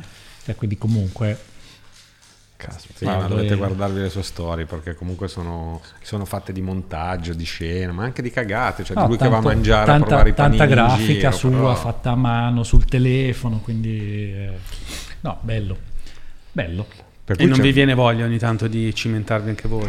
ma non, A ciascuno il suo mestiere. eh, esatto, il, esatto. il problema vero è quella roba lì, che se tu sei nato per fare una roba, non arrivi a fare... Guarda, noi spesso ci dicono, ah ma cazzo adesso vanno di moda i video, siete fotografi, fate video. Vabbè, ci, ci abbiamo provato, perché non è che non ci abbiamo provato. E alla fine cosa viene fuori? Vengono fuori tante immagini belle messe in, In sequenza, sequenza. che non è fare un film, porca puttana, cioè è proprio diverso l'approccio mentale nel... Ah, nel- fa anche le pubblicità. nel- sì, sì. Però con il montaggio in camera, effettivamente. Cazzo, Sì, queste sì, sono le, le stories che faccio io tutte le sere quando bevo il vino. Però non sono sa così. che- esatto, lui le fa un po' bene. Le fa un Eh, po' ma bene. dovete anche sentirlo, però. Vedrete Ma quindi, cioè, io mi ricordo, ho convissuto con Mario Piccaluga, lui, per quanti anni? Tre anni? Ma, Tre ma- anni, sì, sì. adesso che dice il nome io me lo Sì, ricordo. anch'io. Mario Ah, Piccaluga. meno male, meno Il male. Piccaluga. Eh, Piccaluga Il poi. Piccaluga. Piccaluga E il. Piccaluga, eh, caspita, è crollato un mondo, nel senso che lui cioè, fotograf- eh, ritoccava, post produceva le foto delle riviste che non esistono più. Esatto. E come si... Cioè, qua è venuto... È venuto Infatti non meno- lo fa più. Poi, Wi- No, ma infatti- poi Wired, poi Wired Esatto. non chiedeva neanche i preventivi, eh. Esatto, si esatto. faceva i ritocchi, si mandava la fattura, era una Eh, bomba. eh, sì. Eh, È per quello che forse Eh, chissà. magari un po' più L'unico, di cliente, l'unico cliente che non chiedeva i preventivi. una Comunque cosa no, non è fallito per quello. No, infatti, No, no, proprio infatti. delle scelte, vabbè. Comunque, cioè, caspita, eh, secondo voi è la fine per sempre di questo tipo di, di edit- editorialità curata? Io sono abbonato a Monocle, per esempio, no? che è una rivista che ancora conserva un gusto, forse è l'unica che è rimasta, una delle poche. E- Beh, ma scusami se ti interrompo, però lo stesso debito. Wired, eh, questo eh, ibrido tra libro e rivista che esce du- tre mesi, mi sembra, trimestrale, credo. Eh, sì, adesso piace? non lo so, non ci lavoro Eh, più da un no, bel po', esatto. quindi...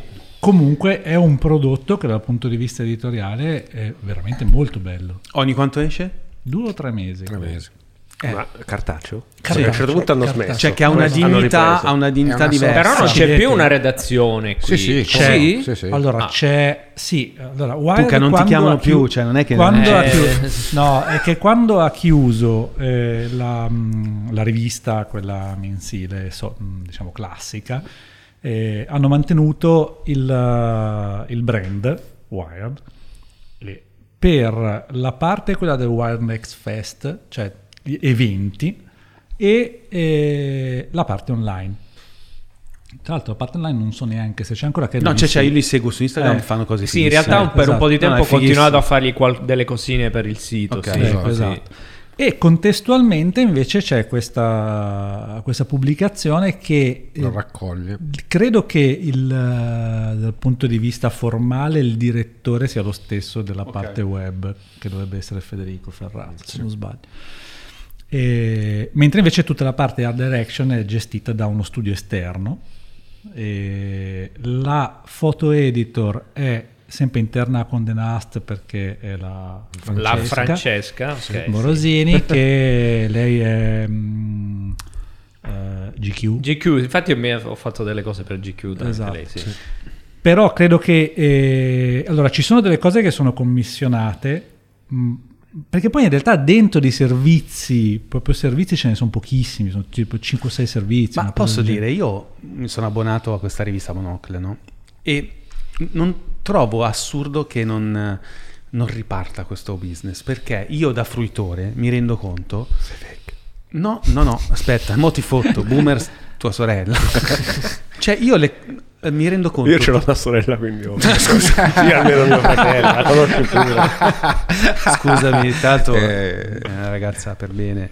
e Ah, per bene non, non- non ci metto la mano sul fuoco manco io. non so come dire, quando navigo su internet non sono libero, sono ehm, veicolato da un algoritmo che mi dà quello che sa Sì, che mi, sì. poss- mi può piacere. Quindi sono in una gabbia dorata, in una bolla. sono una bolla. Quando leggo una rivista, quelli non sanno che la sto leggendo e esco dalla mia zona di comfort informativo Certo, e scopro delle robe che non avrei mai scoperto su That's internet. it. Ed è una bomba, perché dico, ah, Eh. la vita è anche questo, è imprevedibilità, non è solo quello che cerco io e che so che mi piace.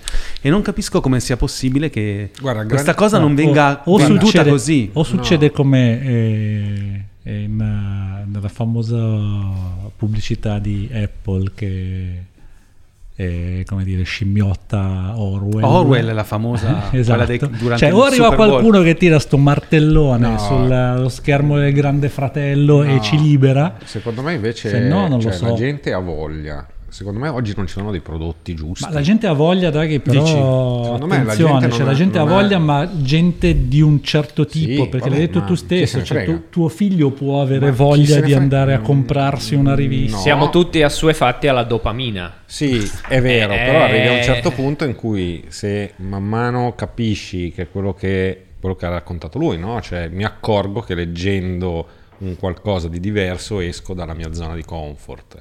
Allora il problema cos'è? Cre- creiamo un pacchetto dove la gente sia disposta a pagare per uscire dalla zona di comfort, perché quella è la grande differenza.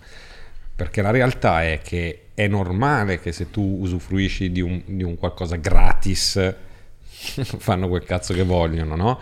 Allora il concetto è che oggi io per essere libero devo essere disposto a pagare. Ma poi- è Eh, la no, stessa no, roba della no, musica. non sono tanto d'accordo. Eh, eh, perché tu no, guarda i servizi Dai, di streaming. Sì. dividetevi oggi. No, scusami, guarda i servizi di streaming. Nasce Max SRL e Douglas SRL. Scusa, guarda i servizi di streaming video, per esempio. C'è lo stesso Netflix, il famoso. Minchia, sto cazzo d'alto grim- algoritmo di Netflix. Eh, porca puttana, No, però... è la mia compagna così, quando eh. mette Netflix, siccome è donna, gli fa vedere tutte le cose, le, le commedie d'amore. Esatto, e li paghi, eh? Cioè non è che non paghi, perché Netflix lo paghi, però il famoso, il, quello che dicevi tu prima, il, il confirmation bias, cioè ce l'hai anche se paghi, Sì, cazzo. ma non cioè. sto dicendo che se paghi eh, sei libero sempre, però puoi decidere di, adesso dico delle stupidate, se ci si mettessero insieme tre giornalisti che stimo e tutte le settimane fanno degli approfondimenti su qualcosa, sono disposto a dargli un euro a- ad articolo e moltiplicato per tutti quelli che hanno voglia di farlo sentire, forse Guarda, innanzitutto loro si potrebbero permettere di vivere spocchia. facendo Secondo me è spocchia, nel senso che i giornalisti e il mondo dell'editoria se la tira di brutto. Dovrebbe abbassare, secondo me, te, guarda, te la dico, Può- te la dico essere. brutta, abbassare un attimo la cresta e dire usate i mezzi di marketing che usiamo noi a Money Surfers. Cioè io ti dico, guarda, ma guarda, vuoi rimanere un rincoglionito a vita? Vuoi rimanere schiavo della tua vita e schiavo degli algoritmi? Non c'è problema. Guarda che se però tu ti abboni alla mia rivista, io ho una ricerca scientifica che dice che chi si abbona a Wired eh, 3.0 con la aumenta il suo fatturato perché ha delle idee più creative e ha una vita più di successo e il, il cortisolo che abbiamo misurato nel suo sangue è migliorato perché cazzo quando io leggo un libro o leggo una rivista ho delle reazioni chimiche nel mio cervello diverse rispetto a quelle che ho quando scrollo una merda di, di social. E perché nessuno lo vende? Vendilo, fai un cazzo di, di spot che dice guarda ho le prove provate che se tu ti metti la domenica mattina e ti dedichi due ore di tempo, tre ore di tempo alla sera, mezz'ora a leggere una roba che non ti aspetti, ti fai stupire, guadagni di più, sei più felice e, e Guarda. scopi, sì, ma tu, scopi pensi, di se- più. ma tu pensi che sia facile. E alla fine ci deve essere quello. Sì, ma tu pensi che sia facile vendere i broccoli agli eroinomani? È la stessa Eh, cosa. Eh, sì. Io ce l'ho. Anch'io Io sono, io sono d'accordo Cioè, con lui. Io sono appoggio quello che dici tu perché devo appoggiarlo per forza. Siamo Non soci. non appoggio niente, non appoggio No, niente. ho chiuso così. Sembra strano. Ehm, io credo che, come spesso succede nella storia, stiamo vivendo una specie di medioevo culturale. Cioè, dove c'è una- uno sprizzare, una crescita dal punto di vista tecnologico che però depaupera proprio il nostro livello di educazione. Ma come dopo tutti i medioevi, poi c'è- ci sarà una ricrescita spontanea, un rinascimento. rinascimento. Cosa succede? Che la crescita, la rivoluzione tecnologica di internet è stata talmente veloce che chi c'era prima, e noi siamo nati, io sono nato a metà, sono nato quando è nato internet, cioè ci ho vissuto i primi anni, ma non sono un nativo veramente digitale. Quindi sono qua, sono un po' vecchio da una parte e un po' giovane dall'altra. Voi siete invece, mi piace Siete proprio vecchi. Siete proprio vecchi. Abbiamo, Non è abbiamo una certa. Quindi cosa succede? A voi Tutti quelli che adesso hanno- tu hai guardato me perché in radio No, nel podcast sembra che l'hai detto solo a loro. No, no, no. non è che siamo così maleducati. No, no, a tutti quelli presenti a sto E lui, tavolo. infatti, è il più giovane. Perché No, tu sei il più più giovane là, è il più giovane là. Ah, perché- Lui è nativo digitale di brutto. Sì, ma è già Infatti- vecchio lui. Sì, lui no- la gente è Eh, sempre in audio, eh, non dobbiamo dire Sì. che ogni, ta- ogni giorno, ogni puntata viene una persona a darci una Sì, mano eh. a farci il caffè, lo diciamo. che oggi è, come ti chiami? Nicolò. scusa che non mi ricordo. Che l'altra nome. volta ci faceva capire quanto eravamo vecchi. Sì, perché TikTok Perché non usiamo Twitch. Eh. No, E TikTok. Che E Twitch, TikTok. che vecchio, è Eh. TikTok ne No, prima abbiamo parlato anche di Ah, Twitch scusa. perché voi non c'eravate. Comunque, finisco la mia eh, sciocca arringa. Mm. Che ho già perso il filo. Questo dimostra che anch'io sono un po' più vecchio di quello che penso di essere. Allora, cosa è successo? Che tutta questa gente che aveva un, uno spessore e ha tuttora uno spessore culturale si è ritrovato all'improvviso, in maniera molto veloce, a vivere in un mondo molto diverso. Però c'è tutta questa gioventù e noi lo vediamo. I nativi digitali adesso stanno vivendo un'overdose di questo tipo di tipologia di contenuti, ma alla fine anche loro cresceranno e capiranno che quel tipo di contenuti non li fa vivere meglio e diventeranno i nuovi fautori del rinascimento Alcuni lo culturale. capiranno, Qualcuno ma, l'ha già ma capito. molti no, perché il loro cervello è, è stato plasmato in maniera Ma anche il mio cervello è stato plasmato dalla TV, Cioè, ma eh, se, se ho fatto una reversion... Allora, Ragazzi, siamo, eh, figli comu- no. siamo figli comunque Di Berlusconi. Berlusconi, che è arrivato con eh, Italia Con la- 1, eccetera, eccetera. più Colpo grosso, colpo grosso l'abbiamo visto tutti. Esatto. Sì, Eh, certo, io ho ancora le puntate, io era ancora le berlusconiano. puntate registrate, le puntate registrate grosso. Eppure siamo, eppure Cinci, siamo tu, rimasti coglioni. Nicolò, sai cos'è colpo grosso? Ma- No, però ragazzi, non è la stessa cosa, La perché a quei margherita. tempi tu ti dovevi sorbire la pubblicità, tu ti Anche dovevi, adesso. dovevi aspettare che arrivasse l'ora in cui c'era quel programma che ti piaceva. Adesso non è così, adesso tu puoi avere tutto quello che vuoi in qualunque momento, Dove puoi avere vuoi. una scarica di dopamina ogni 5 secondi. E dove vuoi? Qualche anno fa c'è stato un, eh, un discorso fatto su internet da questo Simon Sinek, che è un eh, formatore americano. Quello che ha copiato Divulgatore. Lui ha spiegato, No, lui ha fatto questo saperlo. discorso sul, sull'assuefazione da dopamina che ormai hanno i millennial. Certo. Eh, lui spiega che tutte le cose che scaricavano dopamina nel nostro cervello fino a poco tempo fa erano o illegali o fortemente regolamentate. Adesso no, adesso le diamo ai bambini. Vabbè, ma una volta la eh, dopamina era la, la ragazza che a un certo punto ha iniziato a mettere la minigonna e ti faceva far uscire. Però io sono d'accordo sempre- un po'. sempre io, colpo grosso. cioè, io sono No, d'accordo comunque con la suefazione, nel senso che anche- io penso che il discorso che stavo facendo prima sulla fotografia è che a forza di vedere gattini la gente si romperà i coglioni di vedere gattini e cercherà di alzare il proprio livello nell'arrivare ad avere delle immagini un pochino più Se no siamo spacciati. No, no, quello sicuro. Io però ho una è fortissima preoccupazione eh, Sì. in merito perché ehm, tu guarda ad esempio Instagram no, che è diventato il punto di riferimento per la fotografia perché oggettivamente lo è. Ma è morirà. passato. È passato già, già Sì. quando, quando ci siamo tutti spostati su Instagram, noi vecchiardi eh, abbiamo cominciato a dire: eh sì, però cioè, come fai a capire le foto? Le scorri veloce. Adesso non basta neanche più quella velocità, si passa alle stories che sono ancora più veloci. Cioè, si arriverà a un certo punto in cui o implode il sistema eh, No, alla ricerca della velocità di sfruttamento no, dei ma dai, io credo che alla fine la gente si Oppure, stuferà non so. di non avere nulla che ti rimane. Cioè, Eh, questo è il concetto. problema, il problema base, è che no? quello che dice lui, mi ris- stranamente, io sono uno invece che tende a guardare al positivo, però mi risuona. Cioè, proprio una- magari un problema di. Di, di- di- di- di- Fisico. Eh, esatto, cioè di, di annientamento di cellule cer- Esatto, cerebrali. o forse- Cioè, non so come dire, una- se tu a un certo punto sei avvelenato e poi n- non cresce il cervello e non ce l'hai più la sensibilità di capire che sei tossico. Chiaro. Eh, Cioè, no, ci è vuole, quello che dicevo ci prima, vuole un eh. muccio lì dell'internet. Visto, che Esatto, adesso, esatto. visto che adesso c'è Cioè- questo serial, tu hai citato Netflix, eh, Sì, sì, Sampa, sì. di cui ho visto una puntata e faccio finta di averlo visto tutto. L'ho Cioè, visto, l'ho visto. Io l'ho visto anche Bello. Cazzo, cioè Ah, no, comunque ci sta. quella roba lì, un Sampa del- di Instagram ci Ma faccia- eh. fatela- No. facciamola a chiasso nella Facciamo- scena, facciamo facciamo un centro di recupero per eh, drogati di dopamina. Allora, faccio un'altra prospettiva. In realtà non c'è tutto quello che abbiamo detto è tutto sbagliato, Grazie. perché la gente, eh, i ragazzi di oggi usano Instagram, Facebook come entertaining e poi vanno su Google e su YouTube e si acculturano. E quindi in realtà siamo noi che pensiamo che si siano rincoglioniti. Ma- no. No, guarda, però tu devo cosa dirti- fai, Nicolò? Che sei No, il vero esperto. Però posso dire una cosa, cioè guardando Vai. mio figlio di 15 anni, che è quello che vi Ecco. stavo raccontando prima. Che forse è il caso. più- Sì, cioè già lui per esempio Instagram non lo usa. Ecco. Ah. Usano Twitch, che stavi parlando, che secondo me diventerà molto più verticale nei prossimi anni e uno avrà, tra virgolette, il tempo di guardarsi i contenuti che vuole, no? E questa è la grande differenza.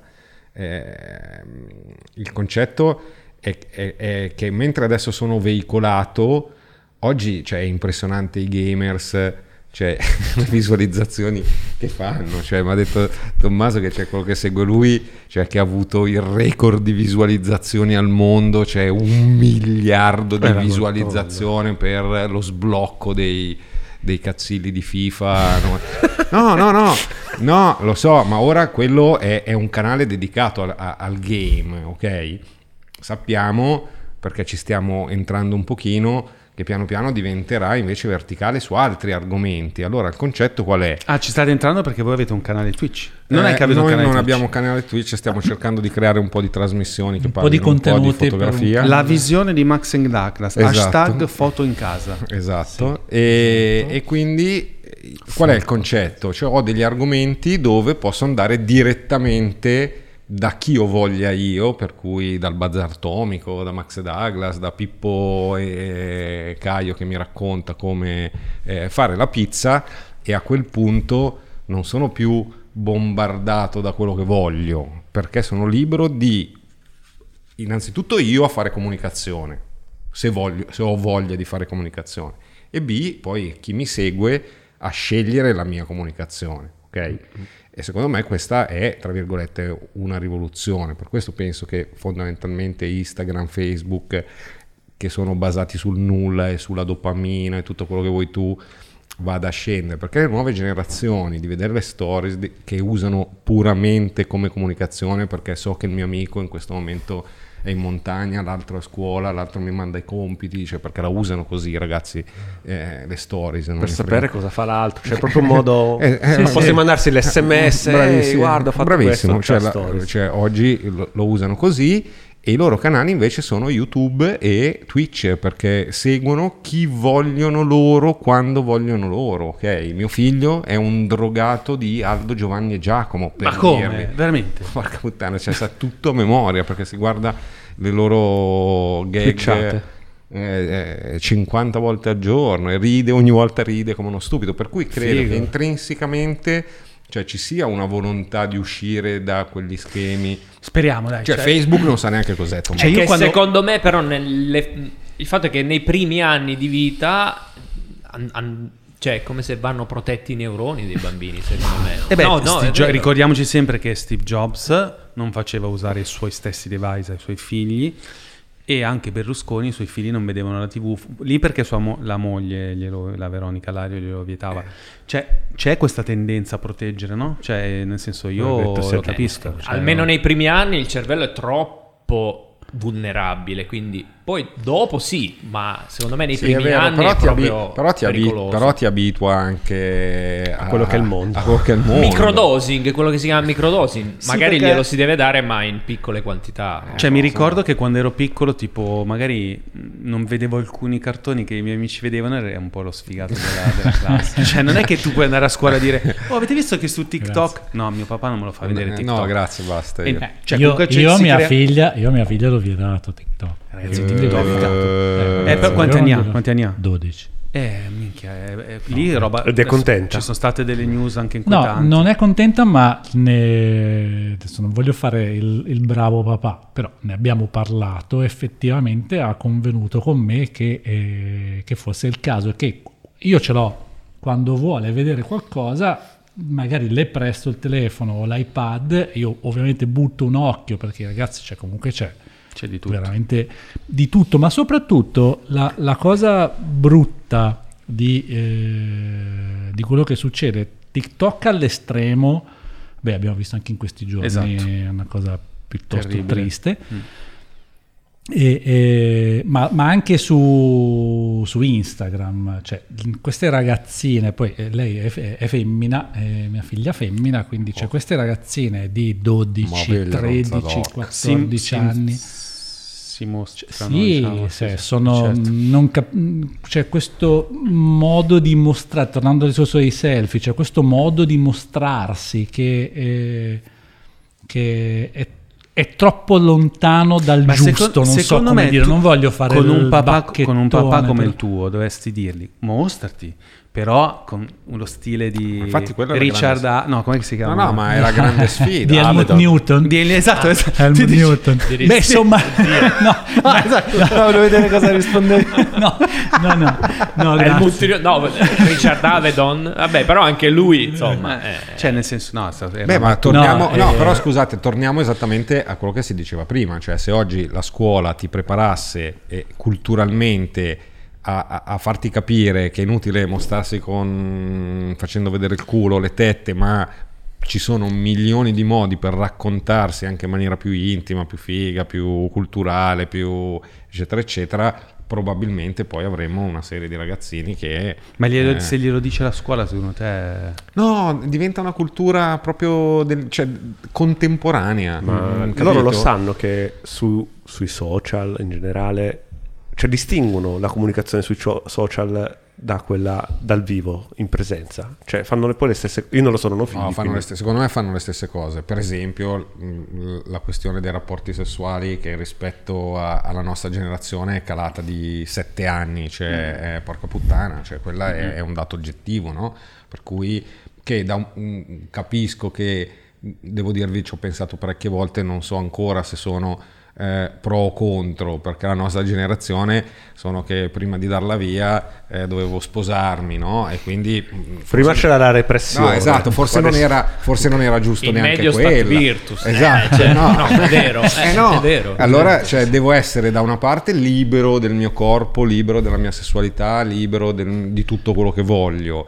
E poi probabilmente capirò che forse a sette anni è un po' prestino, e, e però neanche Ci a sono, 19. ci sono dei limiti che comunque io credo debbano essere Sì, ma no, ma non dico di no, ma non dico di no, però non devono spiace. essere... Ma io sono, no. Max, ma sono d'accordissimo, però non neanche come quelli della nostra generazione che se la davi via, eh, cioè venivi fol- folgorata, disonorata, certo. folgorata dal eh, diavolo siamo- che ti faceva diventare Siamo cieco una società una pipa. fortemente cattolica capito. vittima della... Per cui secondo me in realtà dovremmo guardarla nella storia non dai 5-10 anni che attraversiamo in questa cosa, ma probabilmente eh, un'età un po' più larga per capire che c'è sicuramente stata una transizione che nessuno si aspettava eh, dell'arrivo de- di internet e poi dei social e di tutto quello che sta succedendo e quindi ci sarà la società che si deve tarare in questi anni per tutto questo, un pochino. e tutto questo, i sordi, voi, come li fate?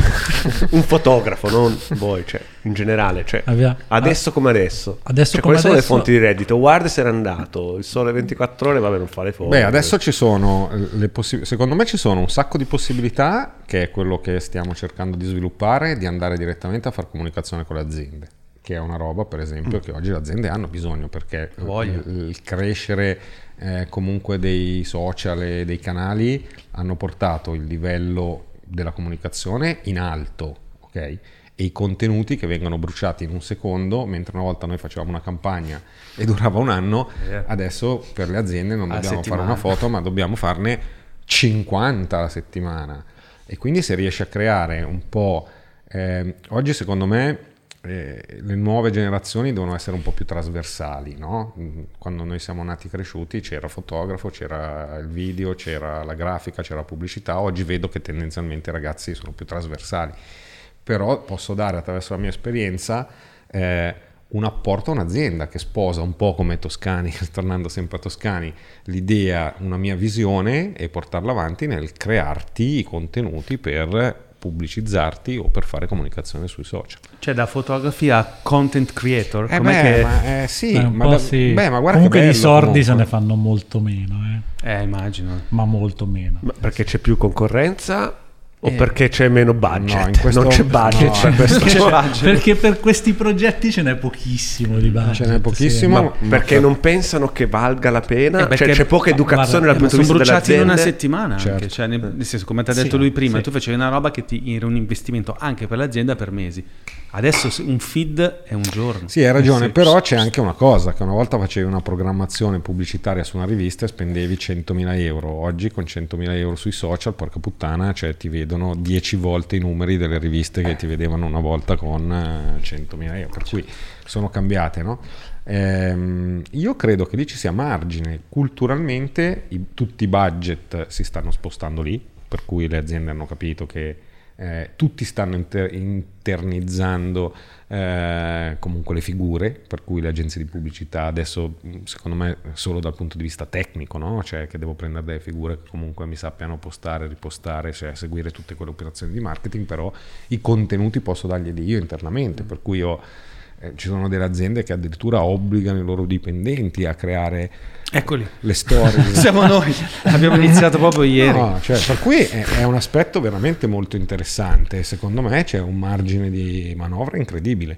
poi le aziende devono capire che devono investire su delle figure che mentre prima rubavano le foto dalle banche immagini a cazzo, oggi probabilmente devono rivolgersi a dei professionisti per avere innanzitutto un, un loro modo di immagine. Pensa ai nostri amici con Cateran, eccetera, eccetera. ehm, Chi è? quelli di Toilet Paper, ok, hanno creato un brand attraverso l'immagine che sono partiti da loro. Quella roba lì che oggi poi rivendono alle varie aziende, eh, cioè, fattura delle cifre che sono veramente impressionanti, ok? E quindi secondo me... eh, Spiegacelo quello- com'è che funziona quel format lì. No, Toilet Paper nasce da un'idea di Cattelan, l'artista e Sì, non il-. Non Alessandro. Non No, Alessandro. no, No, ca- no. no. e fotografo Pierpaolo Ferrari e hanno iniziato a, a prendere dei contenuti, a farli fotografici e hanno iniziato con un magazine. ok? Questo magazine è diventato talmente forte che hanno iniziato poi a creare tutta una serie di eh, oggetti, Merchandising. con merchandising, eccetera, eccetera. Globalmente, in inglese, giusto? Ma- in che Io senso? non, non lo È so. scritto in inglese? Sì, sì. Ah, ok, sì. No, ah, eh, no, è anche scritto, è partito in italiano, Ok. ora devo dirti non lo so. Ok. però ora loro utilizzano il loro gusto per milioni di. Di brand. di brand. Cioè tu, se io voglio una roba alla toilet paper, li chiamo e loro ti toilet Es- paperizzano il esattamente, brand. Cioè ti- esattamente. Cioè, non so se si vede quanto è piccolo lo scroller a destra. Cioè, questa pagina è una cosa enorme. E sono tutte le cose È che hanno fatto. infinita. Però questa eh, non è fotografia. No, beh, beh, è, Eh, un collage. è un collage. Ma sì, no, beh, c'è anche... c'è, cioè, anche fotografia, sì, però sì. il Beh, concetto i qual contributi, è? i Però il contributi. concetto qual è? Cioè io sviluppo un certo tipo di gusto, Concept, certo. di concept, eccetera, eccetera. Pensate se ogni azienda facesse questa roba qua, no? Tu oggi riesci Tanto a scusa, crearti... assomiglia alla brochure del Bazar Atomico come, come mondo, vero? Direi che ci hanno copiato. No, anche direi loro. che, no, direi che la nostra Scatta grafica la capa. è vero. Beh, beh, interessante. E, quindi essenzialmente eh, interpreto a mio modo. Quindi eh, quello che sta dicendo, cioè Eccolo, un fotografo, Cos'era un quello? fotografo deve diventare un marchettaro, cioè deve capire No, proprio di- no, no, no, ma No. tu puoi fare anche Eh no, il una cosa contrario. artistica. Il- secondo me è proprio- che non è il vero. contrario, eh, sono Cioè, No, marchettaro nel senso che devi capire, cioè non è solo più la fotografia in senso artistico, ma è anche la fotografia nel senso di comunicazione, costruire Certo, proprio, sì, sì. capire come correlare il brand, la brand identity Certo. della- dell'azienda dal Beh, punto di vista grafico. Cavolo, tu pensa che forza poi avere internamente un fotografo pagato anche bene, profumatamente, che mi crea i contenuti per i social e fa da coordinatore per eh, tutte le attività che devo fare attraverso i miei canali. Quindi state, vi puttana. state trasformando in un'agenzia di marketing? Mm, No, No. perché in realtà no, quello che piace a noi in questo momento è fare dei progetti che portino un piccolo nostro apporto magari a quello che è l'idea di, di un brand, no? per cui lo adattiamo, cerchiamo di adattare la forma al nostro modo di vedere le cose. Ma guarda, io sono. Mi, mi suona tantissimo questa cosa perché mm, ho degli amici, io ho provato a suonare per tanti anni ma con eh, pochi successi. E quando la musica nacque Napster, quando nacque Napster si disse la musica è finita, basta, nessuno esatto. farà più musica. E invece piano piano si è capito, eh no, la musica non, non può, un mondo non può vivere senza la musica cool, la musica attuale, la musica pop, perché è veramente da dove nascono i trend. Cioè la musica è la sorgente di tutti i trend, perché è l'arte. E, e infatti poi i musicisti hanno trovato mille modi per monetizzare, no? Addirittura ci sono musicisti, vedi Rihanna, che hanno creato, lo- ha creato il loro brand, oramai hanno account social che fatturano milioni di euro. E, perché dove c'è la figaggine, alla fine le aziende eh, in qualche modo vengono attratte. Cioè non conta, cambia solo la maniera in cui monetizzi, non venderai più i dischi, ma se sei in gamba, eh, mi spiace, ma eh, sei un po' versatile e non sei con la puzza sotto il naso, riesci a portare il tuo bagaglio, perché comunque Toilet Paper ho visto adesso cosa fa, cioè in realtà ha portato il suo immaginario e Certo. sono le aziende che poi devono adeguare al loro immaginario. Certo, ma quella è la forza. Cioè i, i leader sono loro, i followers sono le aziende, cioè secondo me... E la Sì. stessa cosa può avvenire per la fotografia come è avvenuta per la musica, cioè vuoi, vuoi dire, vuoi mettere avere una campagna o un'immagine coordinata firmata da due fotografi. Sì, vabbè, ma Cioè, con i piuttosto- nostri numeri non lo so, però concettualmente oggi i giovani nascono, se tu vai a vedere fotografi fighi di oggi, quando c'hai, cazzo, 2 milioni e mezzo di follower. Cioè, muovi dei numeri che le aziende dicono certo. porca puttana, Eh, cioè, certo. eh, no? quindi io divento il mio brand Eh, sì. Fondamentalmente. E cambia tutta la visione, per cui è quello che dico, cioè da una parte è difficile, però dall'altra l'investimento in questa cosa, e secondo me lì è ancora abbastanza meritocratico, no? Cioè chi arriva a spaccare qualcosa ce la deve avere, perché se no non arrivi a avere 6 milioni di follower se spari cazzate e basta. Eh, e allora poi posso in qualche modo ehm, usare la mia forza per monetizzare e questo è il futuro di tutti.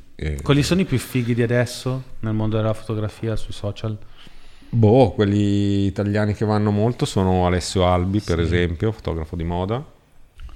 La Ecco, Marta lui Be- lo- ovviamente conosci? conosce, la Marta Bevacqua. Marta Bevacqua, no, ce ne sono che hanno dei numeri, Numeri impressionanti, importanti, sì. importanti. Devo dirvi, togliendo un pochino loro, che no, che, che- che hanno numeri importanti, li conoscono i ragazzi, Ah. perché hanno uno stile che è, È- è molto attuale. è molto attuale. Però se vai a vedere in profondità, la cosa bestiale qual è? Che quelle foto lì, cioè le hanno già passati tutti i fotografi eh, che sono stati fatto parte della nostra storia. Ma qual è Come- la differenza? Che quelli non li conosceva nessuno. Come Eh, fa no. Tarantino con i film, che Eh, fa no. le stesse scene di Sergio porca Leone, ma tanto Esatto. Sergio Leone non l'ha visto nessuno. Esatto, esatto. E Tarantino è un figo, no? Porca puttana, non è un figo Tarantino.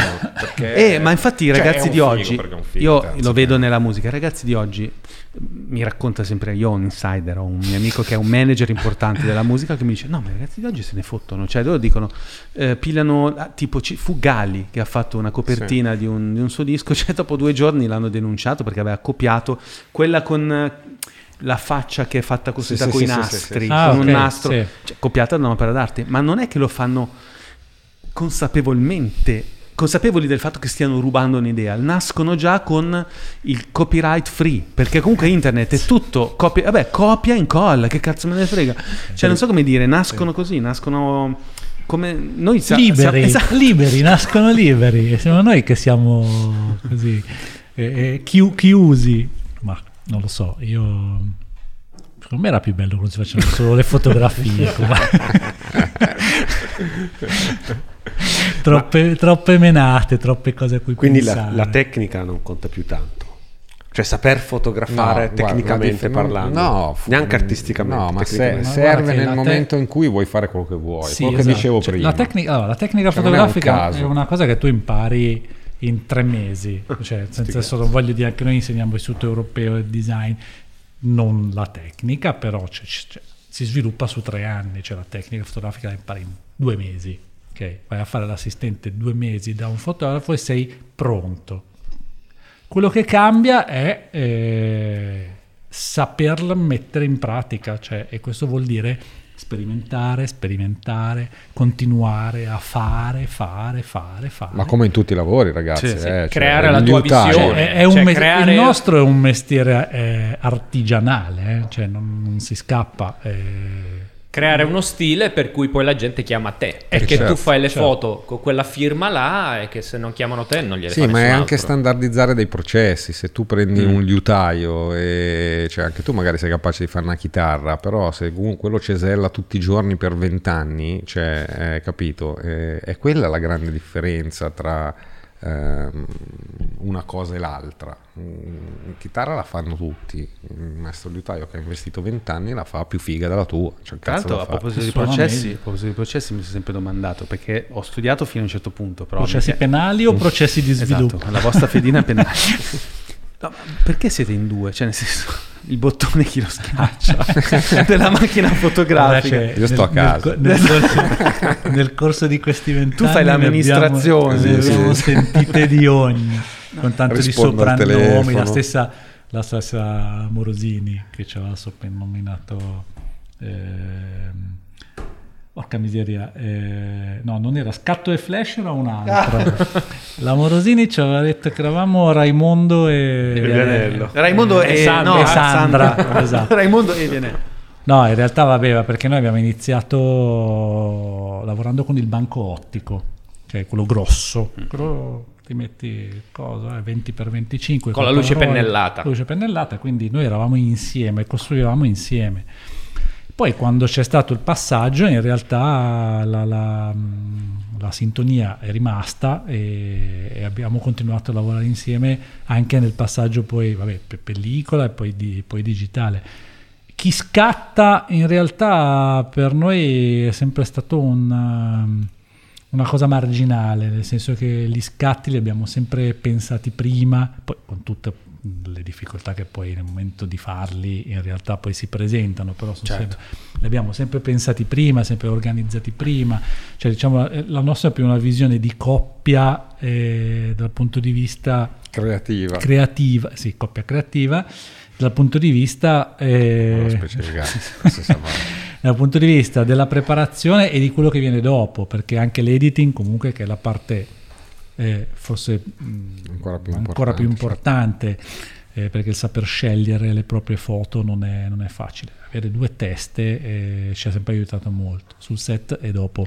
E Quindi- voi, scusa, e voi come la- come l'avete vissuto il passaggio analogico-digitale? Eh, Perché io mi, ricordo, io mi ricordo che nel giro di sei mesi Sì. tutti i miei clienti han- sono passati dall'essere no, la pellicola non, non- non la batte niente, io lavorerò sempre in pellicola, sei mesi dopo digitale, perché se no tutti non lavoravano più. Eh certo.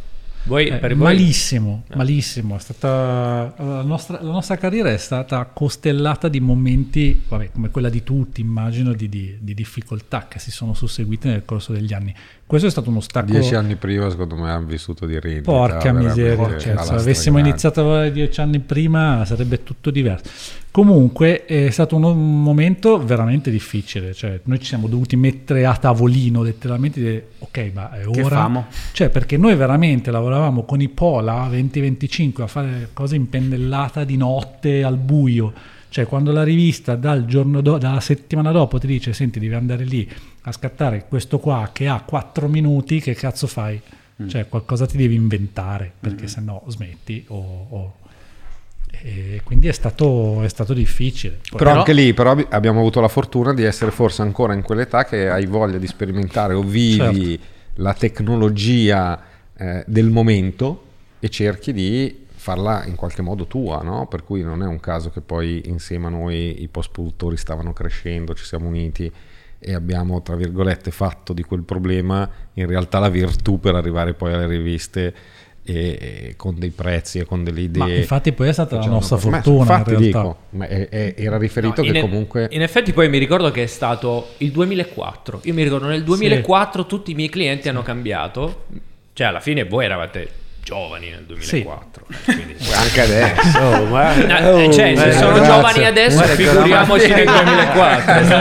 È salvato in Ah, casa. 23 anni. Beh, Eh, bravo, ma- magari, magari. Qua siamo tutti... No, vabbè, è, Siete- ge- è ci svegliamo tutti la notte due volte. Però pensa che io invece quegli Anche tre. anni, io me li ricordo per dirti eh, come poi la generazione che non riesce a in qualche modo a evolversi muore. Io, noi avevamo i nostri professori e anche fotografi che ragionavano proprio dalla crescita della pellicola, per cui figurati se passa in digitale. Ma ci avete avuto Pio Tarantini?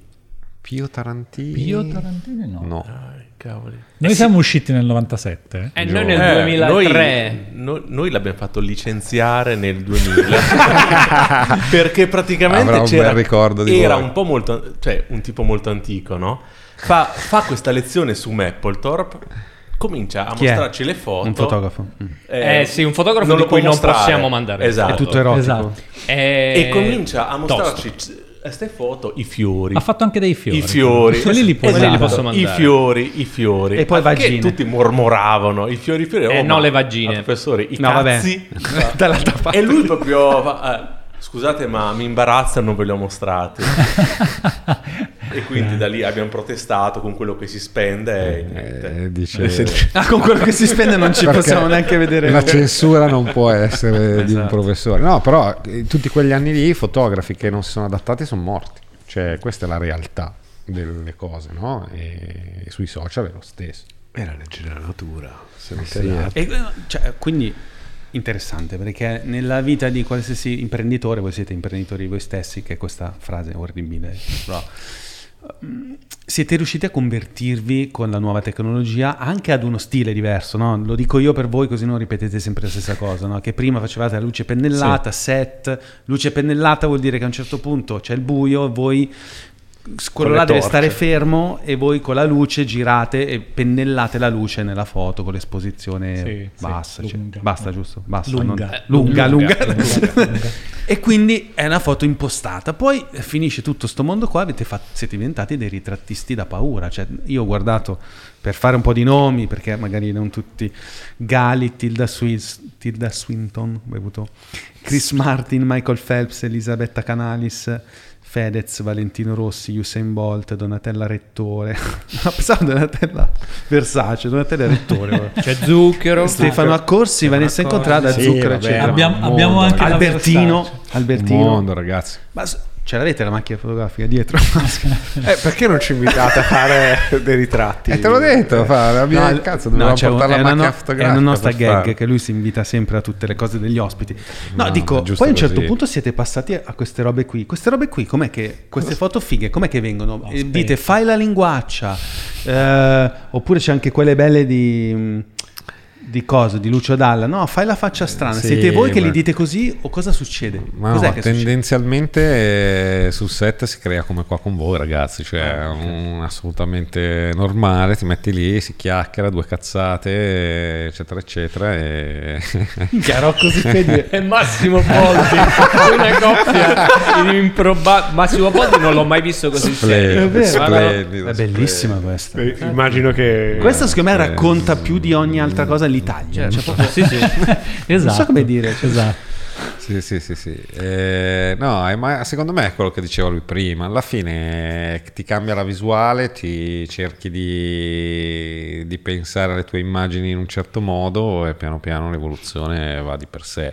Eh, devo dire che la nostra carriera è, è stata un po' al contrario, cioè è quella di partire dall'effetto wow della fu- luce pennellata nel tornare un po' all'essenza delle immagini perché abbiamo capito che alla fine quello che importa è il contenuto. e come non è si fa a fargli wow. fare delle A espressioni? Batantuono è Esatto. lui. Cioè, c'era- è rappresentativa di Cioè, queste espressioni Di qua brutto. com'è che vengono? Perché sono tutte No, guarda, cioè, pazzesche. eh, Come, com'è che fanno a venire fuori? Cioè? Eh, quando, quando- quando noi abbiamo qualcuno sul set, in realtà è, è veramente difficile che, che gli diciamo che cosa fare. Eh, succede perché ovviamente un pochino devi, devi- devi rompere il ghiaccio, nel senso che quando lavori con le celebrities comunque tu vai, hai 4 minuti da passare con una persona che non hai mai incontrato in vita tua e quindi è difficile pensare di saperla, di conoscerla così bene da dire "Ah, adesso tiro fuori questa roba. Cioè tu ti fai un'idea, poi magari questo arriva, entra in studio,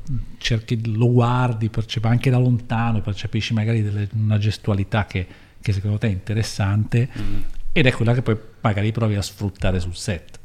Però generalmente si cerca veramente di lasciarlo. È come, di- di- di no, ma è come dice il rapporto tra il modello e il fotografo è esattamente quello che diceva lui, cioè eh, se tu riesci a creare un rapporto col tuo modello, la, la- la persona che hai davanti, eh, lui ti concede perché si fida di te e, e c'è un rapporto per cui è un lavoro che arriva piano piano e poi ti accorgi quando arriva.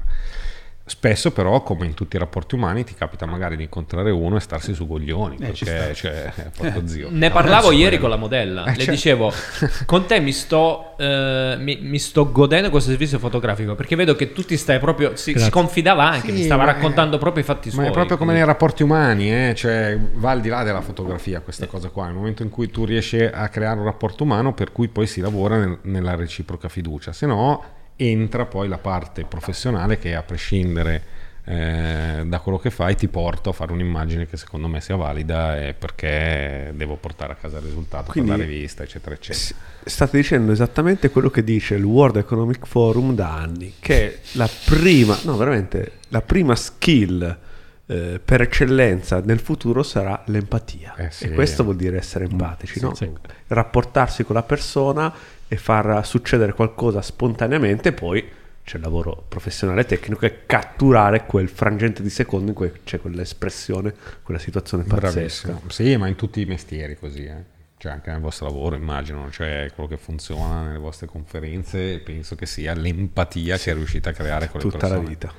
Eh no, sì, nel senso che senza quella non si fa nulla, cioè se, se hai un approccio che stai su coglioni, dove vai? Cioè finisce tutto subito, perché perdi la fiducia, perdi il controllo. Ed è assurdo, ah, scusa, no, è assurda questa cosa perché abbiamo parlato, credo, tutta la prima parte del, del bazar di quello che succede in maniera artefatta nei social. E Adesso siamo arrivati al fatto che ci vuole l'empatia. L'empatia si sviluppa se si è spontanei, perché l'altro se ne accorge se non sei spontaneo, Certo. quindi non si crea un feeling. Quindi è è un cortocircuito interessante. Sì, sì. È, è- è la contraddizione che stiamo vivendo noi. No, vabbè, ma non è vero. Comunque sui social, mm, una volta, non so perché ero finito nella nei meandri di una newsletter di questa donna che raccontava questo modo di vi- vivere i social network alternativo e diceva usate il mio metodo Facebook consapevole lo chiamavano e, lui, e lei diceva fate questo esperimento invece di postare la vostra foto strafighi in costume in Costa Azzurra o in Sardegna eccetera scrivete quello che veramente oggi avete vissuto nella vostra giornata. Tipo oggi scrivete un testo. Siete oggi ho vissuto una giornata interessante ma a tratti mi sono sentita triste perché ieri ho parlato con mio marito e abbiamo avuto una discussione profonda. Vedete cosa succede? E, e c'era la case history di queste faceva vedere queste persone che ricevevano svalangate di commenti, like, eccetera, perché era un'epifania. Cioè, sui social network una persona che parla veramente Della di se verità. stessa, della verità, buca, sfonda. E anche nelle foto penso sia la stessa cosa, cioè riuscire a... Beh, guarda, per esempio, la cosa curiosa che stai dicendo è che comunque mi fa ben sperare al livello poi delle cose che noi per un certo periodo abbiamo detto, vabbè, no, ma che rottura di coglioni far vedere siamo bravi, sì, ok, siamo bravi, le foto le sappiamo fare, abbiamo fatto le foto tutti quanti, ma magari la gente si è anche rotta il cazzo di vedere la foto di Favino, Fabio Volo, eccetera, eccetera. Per cui abbiamo pensato di iniziare a scrivere quelle che erano state le nostre esperienze con loro, no? E devo dire che quella roba lì ha avuto un successo Dove pazzesco. l'avete scritto? Su- Eh, sì, facevamo su i post Instagram. eh, su, su Instagram. eh, Ma certo, adesso ci l'incontro con la creato- persona. Infatti Esatto. era interessantissimo. Esatto, e devo dirti che eh, nel momento in cui poi abbiamo smesso, perché come al solito siamo imprendi- grandi imprenditori, noi quando una cosa funziona poi si rompono i coglioni, la lasciamo lì, eh, la gente ha iniziato a scrivere, cioè, "Ma come, cioè, ma perché smetti di scrivere, cazzo, cose fighissime. No, ma guarda, Adesso abbiamo ripreso. Adesso abbiamo Adesso- ripreso, Adesso eh. escono su... Eh beh, ma Sì, voi ci avete abbiamo un punto di vista rubrica. privilegiato, cioè Certo. one to one con una celebrity, non è che sono in molti che possono No, no, averlo, infatti cioè. è una cosa interessante nel raccontare con empatia che nasce o che non nasce e che magari ti porta a fare Che un la gente vuole sapere, ma com'è i nella... cazzi suoi. Eh, com'è nella verità, cioè com'è Eh, nel certo. mondo reale lui, non so. eh. Ah, un- certo. è un rompicazzo. Certo, poi vi pone forse in una posizione in cui dovete Ma essere... no, ma fa niente perché comunque in realtà abbiamo sempre raccontato non tanto come era il personaggio in sé, quanto di come abbiamo vissuto noi la- La eh, l'incontro. E E Ti dico adesso, mh, se, se hai voglia, cioè adesso ogni venerdì esce un pezzo, abbiamo iniziato questa collaborazione con Tech Princess e esce un pezzo che si chiama Celeb Stories e, e dove noi raccontiamo questa cosa qua Dove si vede sul sito Tech sul Princess. sito Tech Princess. sì. E perché non lo fate sul vostro Instagram taggando la, la celebrity che vi porta i, lo- i suoi follower Sì, sul no, vostro che no, Instagram? guarda non ha mai non- funzionato perché non ha mai funzionato perché te lo non ti giuro. cagano. No, Eh, sì. paradossalmente ha funzionato nel momento in cui abbiamo vissuto delle esperienze eh, di forte empatia dove magari poi è rimasta comunque anche un allacciamento con queste persone. Allora sì, per Sì, esempio, ma extra, extra fotografico con, Sì, sì. con Arturo. Sì, con- però con ogni Stefano. volta che postiamo poi ci riposa. Cioè nel senso, Stefano Accorsi? Sì, Sì. e quindi comunque... eh, Com'è Stefano Accorsi? È un figo della madonna. Dai Stefano, vieni al bazar atomico. Vabbè, cioè, cioè. E porta anche Letizia. Sta ancora con Letizia Casta? No, no, Letizia Casta ha Ah, cambiato. ok. Credo ma sia- cazzi suoi. cioè. Sì. Eh, vabbè, dai. No, mi sa che Letizia Casta sta con lui Garrella adesso, se non dico Ah, una vedi, cazzata. dai. Minchia se siete dei gossipari, ragazzi. Io non ne so sti cose. Che cacchio è Luis Garrel? Eh, un giorno capirai. Insomma, la pena chiede Tizia Un giorno Casta. capirai. Eh, però eh, alla fine penso che quello che sia la cosa, comunque, tornando indietro di quello che dicevamo, è quello, cioè l'empatia è la base di tutto. no? non Infa- siete d'accordo. Cioè, raccontarsi eh, funziona. Cioè, lo vediamo anche noi. Nel senso, quando siamo troppo impostati sui social c'è una reazione. Quando facciamo vedere anche le nostre debolezze, ce n'è un'altra. Ne abbiamo parlato anche con due Che influencer. di- palle però, perché la gente si vuole fare i cazzi tuoi, cioè è sempre così. No, ma infatti non No, è obbligatorio. eh, Eh, sì. Non lo so, a volte... Eh sì, eh. A Eh volte, sì. no, invece, Eh sì. da una parte è sicuramente così. C'è, allora, c'è una schiera che vuole proprio farti i cazzi suoi, e, e lo sappiamo. Però c'è una schiera di persone che vive in un mondo asettico e impara dall'esperienza altrui. Dice, cazzo, lui ha vissuto una... Empatizza con la tua esperienza e impara, si forma. Vuole provare emozioni. Vuole provare emozioni, ma io immagino che se siamo in un, eh, in un- in un mondo talmente veloce che anche dal punto di vista genitoriale, parentale, educativo, non hai il tempo di vivere certe cose, imparare e imparare come affrontarle. E quindi ti ritrovi con degli sconosciuti che per qualche modo ammiri, a cui tu dedichi tempo, questi condividono e dici... Cazzo, effettivamente, Comunque- anche io ho vissuto sta cosa, posso imparare. Secondo me va vissuta, esatto, secondo me va vissuta come, se uno non c'ha voglia non fa, però proprio come, come, ris- come rimando, cioè come, come dono verso gli altri, nel senso, voi avete una posizione privilegiata, nel senso, siete due firme della fotografia italiana tra le più importanti. E due fighi. E, due figli. E- Giovani, e giovanissimi. Giovanissimi, Giovani, giovani figli, soprattutto grazie. giovani. Cioè, tanti fotografi, caspita, penderebbero dalle vostre labbra su, su tante cose, no? Cioè, mi immagino. Io devo dire, da quando c'è Instagram e le Instagram Stories, io seguo tanto le persone che stimo e sono contento quando vedo una persona che ammiro che mi condivide la sua quotidianità. Ovvio, se è una persona ispirante per me, eh, lo è, è ovvio che non so, tanti influencer che vanno di moda non li guardo perché non mi interessa niente sapere che cosa mangia la sera la Chiara Ferragni, me ne sbatte il cazzo, no? Però, caspita, far vedere, non so... eh, anche fammi, per- un esempio, no, fammi un esempio perché sono troppo curioso. Guarda, per esempio, io non ho mai ascoltato seriamente una canzone di Lorenzo Giovanotti, non mi piace. roba. Ok. Però, oh, cazzo, quando mi racconta la sua vita, eh, condivide i libri che legge. Mi fa vedere le biciclette che usa, mi fa vedere ehm, come compone la musica, mi spiega, guarda, oggi ho questo problema, oggi con- non ho composto niente, c'è il processo creativo delle sue canzoni. La sua arte non mi interessa, o comunque non mi piace, ha scritto delle canzoni belle e mi... anzi, eh, alcune bellissime, però non sono uno di quelli che dice sei un fan di Giovanotti.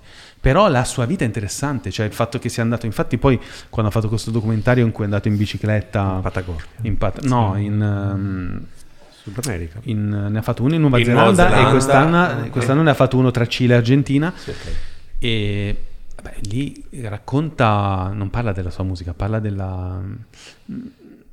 Ha già anche delle citazioni poetiche, insomma, ti racconta un mondo, ti racconta anche banalmente come è fatto a smontare la bicicletta, cioè sono è know-how, no? Cioè voi avete, ecco guarda, quando ero ragazzo... Sì, però la domanda mia è, cioè, ma che cazzo te ne frega come smonta la bicicletta eh, mi- Giovanotti? lo, impa- lo imparo, cioè nel Ah, senso ok, mi- perché lui è appassionato di imparando. bicicletta. Ah, no, sì, ok. sì, sì, sì, sì, no, cioè, no, lo, ok. impa- no, no, no, lo imparo proprio. che non ti dico, cazzo, sei un influencer perché mi stai spiegando, tu che hai fatto quel viaggio lì, come si smonta una bici, quale deve- quali accorgimenti devo avere se voglio fare un, un viaggio di endurance così lungo, oppure piuttosto dei Però libri quello che dico interessanti. io è, Mm. cioè, concettualmente, perché me lo devo imparare da Giovanotti? Cioè, sono appassionato di bici, perché non vado a co- la manutenzione, vado su Google e clicco su YouTube un video dove mi spiega, cioè, se io sono interessato di mio, capito? Perché tu in quel momento lo stai subendo. Perché comunque non sono così flippato di bici per andare addirittura a vedere lo specialista di biciclette. Cioè mi basta un livello intermedio e lui ce l'ha.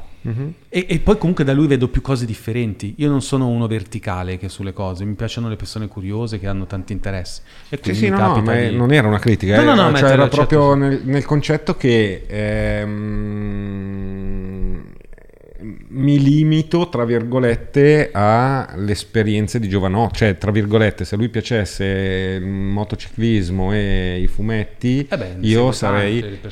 Sì, sì, no, no, in generale. E quindi è, è più la, la propositività, no? Che Beh, forse perché è un manca. vero influencer. Nel No, senso, ma la mia domanda è perché forse manca?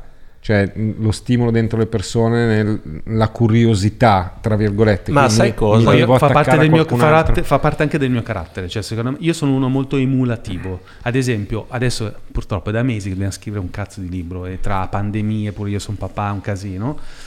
Vedo un mio collega che scrive un libro, mi motiva a scrivere. Non so come dire. No, no, no, Cioè, se io seguo uno che mi piace, che scrive, dice oggi e fa vedere che, ehm, tipo Robin Sharma, no? questo scrittore americano, fa vedere sempre le location dove lui va a scrivere. Prende, va nel deserto del Nevada, si pila le stanze strafighe, si mette lì, laptop uff, e va nel flow. Vedo quell'immagine, mi motiva a scrivere, Certo. cioè mi fa venire voglia di scrivere, mi motiva. Poi, ovvio, dipende chi segui, cioè, ripeto sempre. eh. No, no, Cioè, no, se- ma la mia non è una critica, era solo un processo per cui anche stabi- stabilisco che seguo lui e non lui, no? Per cui magari hai dei contenuti che sono, cioè come dici tu, seguirei Giovanotti, io se fossi un musicista, nel momento in cui mi Certo. racconta come il suo processo creativo parte da una cagata e arriva una canzone, se lo stimo dico, cazzo, voglio fare quella roba lì, no? E quindi eh, in qualche modo cerco di imparare. Io sono al contrario di lui. Sono totalmente avulso da quello che fanno gli altri. Io non seguo nessuno, non so chi è la gente che c'è al di fuori dal Non mio so mondo. chi è la gente. esatto. Cioè, loro nominano Yeah. nomi, voi nominate nomi che sono persone famosissime. Io non saprei proprio chi sono, non conosco neanche i nomi degli attori, non guardo quasi i film e i telefilm. E, Io e sono- invece sono, eh, non sono verticale, cioè sono normalmente curioso, mi vengono in mente le cose, comunque ho un minimo di interazione sociale, proprio minima, quindi lui mi dice bicicletta, ma dico, ah, Ah, io- vedo, io bici- cerco la bicicletta e poi mi perdo nei collegamenti che fa la mia mente e poi scopro anche cose fighissime, oppure cazzo leggo un libro, il libro cita un altro autore, Vabbè, certo. subito mi compro il libro dell'altro autore, poi magari non lo leggo. Gio, cos'è che volevi dire che ho visto che... No, mi sono perso. ma io po- faccio, faccio questo effetto. No, no, ma è, però è, appro- è curioso perché è un approccio mentale completamente diverso, no? E quindi siamo soci per quello. No, no, eh beh, Ma io comunque ti capisco tantissimo. Ma io no, mi eh, faccio delle violenze quando ogni tanto Abbiamo lo stesso maglione, uguale al tuo, quindi so che ci capiamo. Vabbè. Non se ne parla neanche. Non, ehm, quindi non fruite voi tanto. eh, forse sui social non, non spingete tanto perché non siete dei fruitori di social. Anche. Cioè, Eh, È molto probabile. No, io un, Perché la un vivete come una pochino cosa fruisco, Mm-mm. un pochino fruisco, però effettivamente eh, mi rendo conto che posso- potrei tranquillamente farne a meno. beh, Cioè, eh, non è una cosa che dico, "Ah, non vedo l'ora di andare a vedere le stories di. No, sì, è un prezzo c'è- da pagare. Esatto. In effetti è un prezzo da pagare. Cioè, devo dire che anch'io, ehm, nonostante trovi molte ispirazioni, molte no, però qualcuna, però un prezzo da pagare psicologico lo sento. Ehm, l'altro giorno proprio, vabbè, una banalità, però sentivo questo cantante italiano, adesso faccio le citazioni, un altro che non conosce Enrico, che è Andrea Lazlo De Simone. Cazzo. Io sono rimasto in Pink Floyd. Esatto. Che, sono- No, che dice, hanno smesso di suonare ho prima che venduto il mio smartphone e non sono mai stato così bene. Cioè, io oramai ho capito che, non, che Eh, è tossico. È un processo Eh. che purtroppo, secondo me, l'anzianità ti porta eh, a, a rivalutare un po' gli interessi e nel capire che alla fine devi stare bene tu e quindi devi essere un po' più egocentrico nel realizzare semplicemente quelli che sono i tuoi istinti e probabilmente per quelli della nostra generazione non- l'istinto primario magari di fare un giro in montagna non di andare a vedere cazzi di un altro su- sui social Ma alla fine, forse se quello ti fa stare bene, va bene è così. quello che dico. Cioè, cazzo se ne frega. No, no, di ma cosa infatti- fa l'aslo dei No. medici? Cioè. No, è- è- mi fa paura un po' il sognare attraverso un'altra persona e non sognare te stesso di farlo in prima persona. No? Io la stessa quindi- paura. Esatto. Ogni- abbiamo- quindi tendenzialmente, come dici tu, cioè, sono portato a trovare quella roba lì figa e sono invidioso e partirei il giorno dopo perché dicevo porca puttana, cioè ci voglio andare io a scrivere in Nevada in mezzo a 6 metri di neve. Eh, boh, non lo so, però è anche caratteriale secondo me. Sicuro. Sicuro. Beh, allora, io però vorrei fare una distinzione enorme tra un social come Instagram e uno come YouTube. Perché io Instagram lo uso perché devo usarlo. Perché uno che fa le foto, che poi vuole trovare le ragazze da fotografare, se non usa Instagram, cioè ormai i siti delle modelle non li usano più. Quindi Poi anche per il discorso del, appunto di questa fruizione troppo veloce, il fatto che c'è la bassa risoluzione, a me mi fa proprio male vedere come Instagram riduce le foto. Chissà loro. Eh, No, eh, le prendi per quello. In realtà le prendi per. Secondo me mh, sei talmente assuefatto che le prendi per il mezzo con- in cui sei. Invece a me la cosa, rispetto a quello che dicevi tu, che mi incuriosisce dei social, è che secondo me chi ha voglia di fare comunicazione, da un fotografo a un qualsiasi, può usare qualsiasi mezzo. Ok? Perché io non penso che oggi un fotografo non possa usare YouTube. Attenzione, Eh, però come, stai, certo. come canale stai social. tornando all'inizio di tutto, alla frase di Oliviero che dice: Ma che cazzo è la passione per la fotografia? Non masturbare la tua camera. Io la uso per comunicare, posso usare qualsiasi strumento. Eh, ma però in realtà è, è la verità, nel senso che oggi un fotografo che vuole spaccare su... Eh, ma sì, non c'è bisogno di far vedere le tue foto, puoi far vedere come lavori su YouTube, fai video di come lavori e magari spacchi dieci volte il fatto di far vedere le tue foto fighe. la foto alla fine in neanche la fai. sì, no, pensavo che parlasse della No, nel senso che sono eh, proprio diversi proprio come molteplicità dei mezzi. No, perché poi per finire quello che stavo dicendo, cioè YouTube mi sono reso conto che è diventato cioè praticamente la sorgente di tutte le cose che io imparo adesso. Cioè io adesso se voglio imparare una cosa, la imparo su YouTube, perché lì c'è anche una possibilità di creare dei contenuti lunghi, che è quello che stiamo facendo adesso. Certo. Quindi una persona che, cioè io non sono super giovanissimo, quindi mi, mi piace concentrarmi su dei contenuti più lunghi. Comunque la gente non- ancora adesso nei commenti ci scrive: Minchia, tre ore di Eh, video, che cavolo, coraggio. eh, cioè, comunque non è che è normale fare su YouTube i video lunghi. Eh. No, ma infatti, no, però anche 15 No, minuti, no, anche no. un video di 15 Infatti- minuti. infatti, cioè, che cazzo stiamo me, facendo? Secondo me questa è parte della tristezza generale di, Certo. di questa tipologia di mezzo comunque. Perché tu, cioè,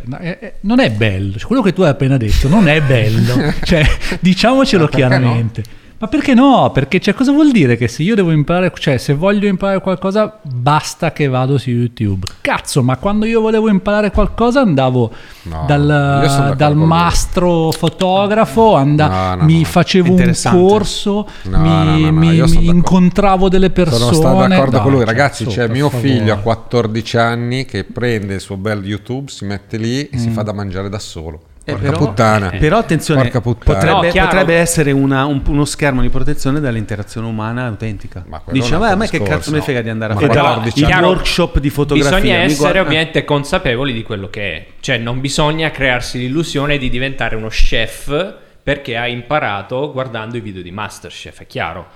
Però intanto mi rendo conto per imparare... Boh, io ho guardato talmente tanti contenuti in inglese, io ho imparato Io l'inglese guardando convinto, YouTube. io sono convinto che questa consapevolezza non ci sia. Chiaro, per molte persone non c'è, questo è vero. Sì, Eh, sì, sì, no, su e questo, questo è il vero d'accordo. problema. Chiaro, Questo sì, è il sì, vero sì. problema. Eh, Boh, però ripeto, io vedo Tommaso che fa delle robe che alla sua età io non facevo e che c'è ricetta di cacio e pepe.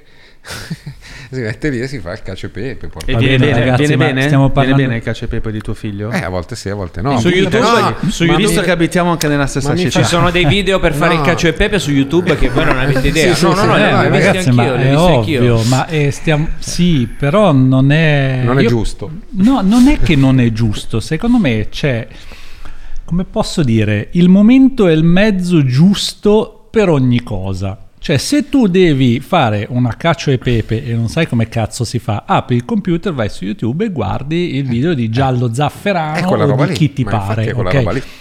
Ma se tu invece vuoi diventare fotografo, adesso prendo il nostro mestiere perché Vai, è il vai, nostro vai, vai. mestiere, ma Giusto. anche il vostro. Cioè, Non basta un tutorial. Cazzo, non basta un tutorial, non basta perché non è solo quello, non lo non è. è che uno va a basi. vedere il tutorial per diventare Avedon. Eh, cioè, questo ragazzi, voglio dire. però- Perché però- scoprirà che non basta. Eh, Però, Però, però eh, lo sa, molti lo fanno, cazzo, molti lo fanno. no, la molti stragrande lo fanno. maggioranza, secondo me, Guarda, usa noi abbiamo roba beccato la anche roba spiccia. dei nostri dipendenti qualche anno fa che ci dicevano.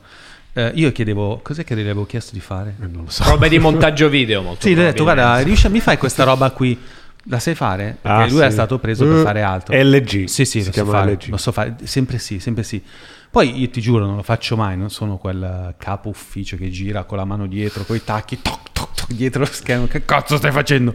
Eh, però non so, e sono passato dall'altra a stampare. Passo e vedo, minchia, sta guardando il tutorial su...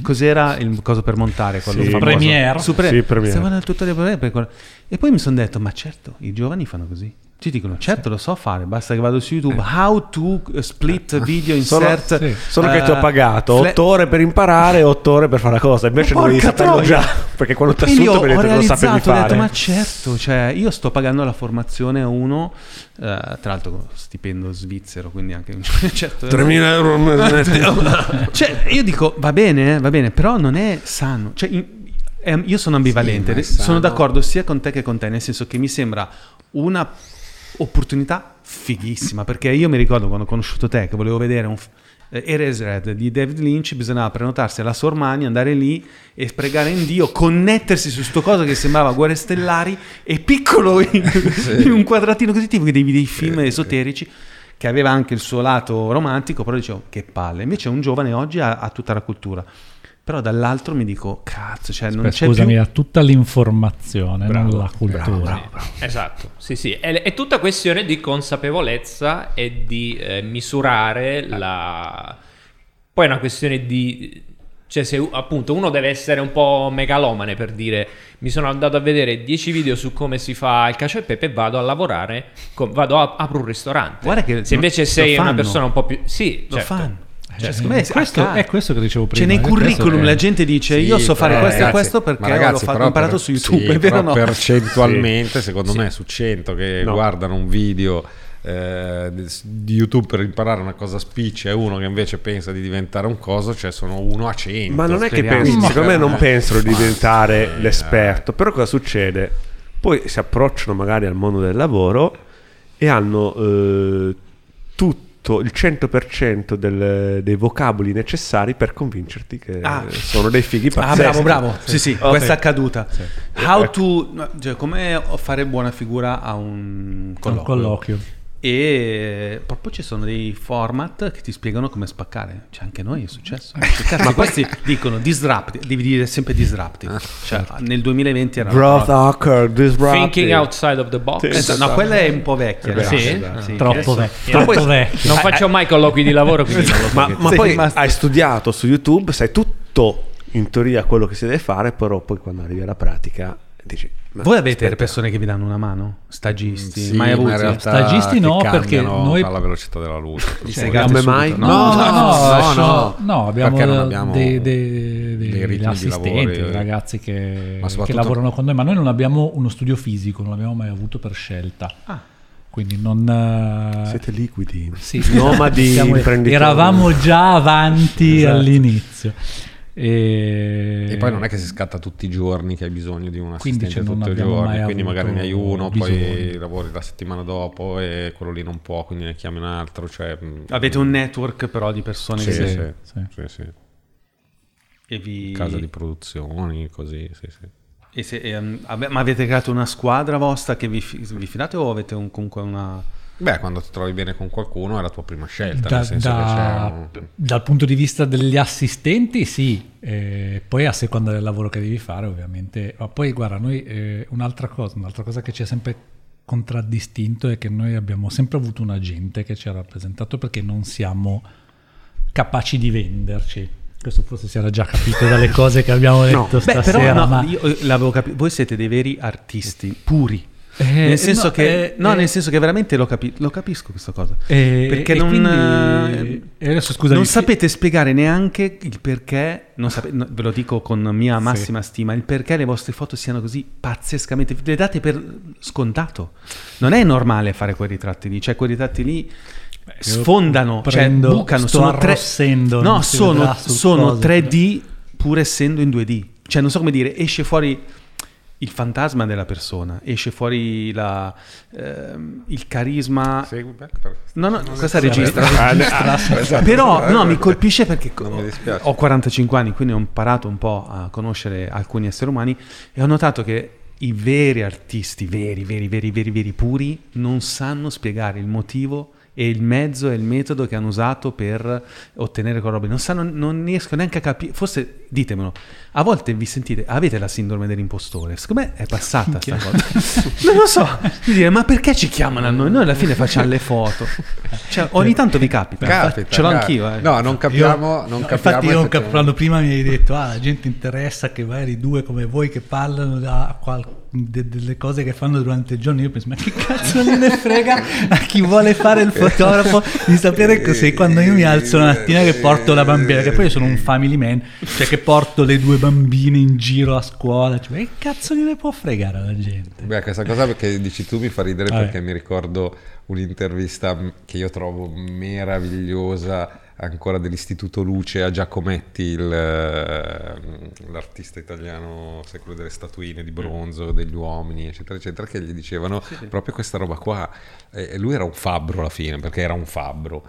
E dicevano, ah cazzo, signor Giacometti, hanno portato le sue opere al MoMA, al- è contento, soddisfatto. Guarda, io non lo so perché, perché io le faccio, io sono un figurativo, mi piacerebbe vedere un essere umano vero, mi vengono fuori quelle robe lì. Dice, la metto di fianco e ne ricomincia un'altra perché deve assomigliare sempre di più a un uomo e non mi viene quella roba lì. E mi faceva impazzire questa roba qui del, del proprio del nonsense nel cercare una tua strada che soddisfi dentro di te e non capire che cosa Beh, ti succede nelle intorno. persone come voi è interessante capire perché la fotografia proprio. Cioè, cosa, perché una volta che l'hai individuata, c'è la vostra una vera vocazione, nel Que- senso che que- non sapete neanche perché vi vengono bene così, o lo- avete capito che l'esperienza fa. sì Quello è- Però è quasi inconscio, non so come dire, quasi un, No, un automatismo. Devo dire che per quanto mi riguarda, forse di questa roba non ne abbiamo mai parlato, però io avevo sicuramente questo ricordo da ragazzo di aver voglia di esprimermi sul bidimensionale. E per me di indole fai conto che io sono nato e cresciuto con la famiglia Crepax, no? per cui eh, ero, ho fatto elementari, medie, superiori a casa loro fondamentalmente e passavo le giornate a guardare Guido che disegnava Valentina eccetera eccetera. Per cui per me sì sì no no era una roba pazzesca. E, e- e c'era Giacomo il mio compagno e nonché eh, amicissimo a tuttora che mi dice ah, andiamo a giocare io. No aspetta che guardo un attimo perché ero proprio affascinato e volevo diventare un disegnatore. Solamente che Giacomo a sei anni faceva a me dei ritratti come se così e io facevo la casina che cioè, sembrava un imbecille.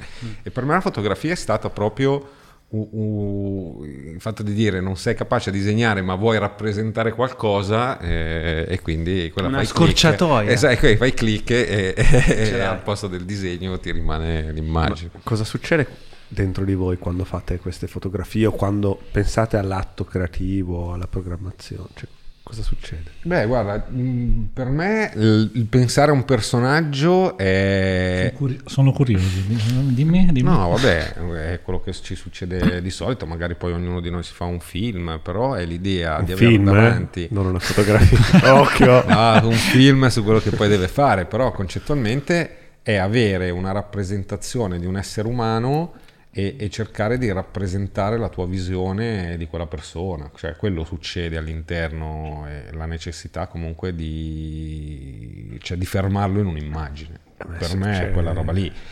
Ovviamente quello che è successo nel nostro mondo lavorativo è un po' diverso perché l'assurdità della cosa è che tu avevi un preconcetto di quella persona perché magari l'avevi visto in un film, magari era il tuo idolo sportivo e per cui ti facevi un'idea che poi magari in, presenza non coincideva. Ed è forse anche per questo che poi siamo arrivati finalmente, che è il percorso massimo, a iniziare a fotografare le persone normali, perché comunque alla fine quello che ti interessa è l'essere umano, cioè io e Max quando ci mettiamo davanti a, a un bicchiere, dobbiamo fare uno still life o dobbiamo fare una foto di... Eh, cioè, cioè, cioè, ci ammazziamo perché c'è per noi una rottura di coglioni, perché non c'è interazione, non c'è quell'empatia di cui hai bisogno nell'arrivare a dire...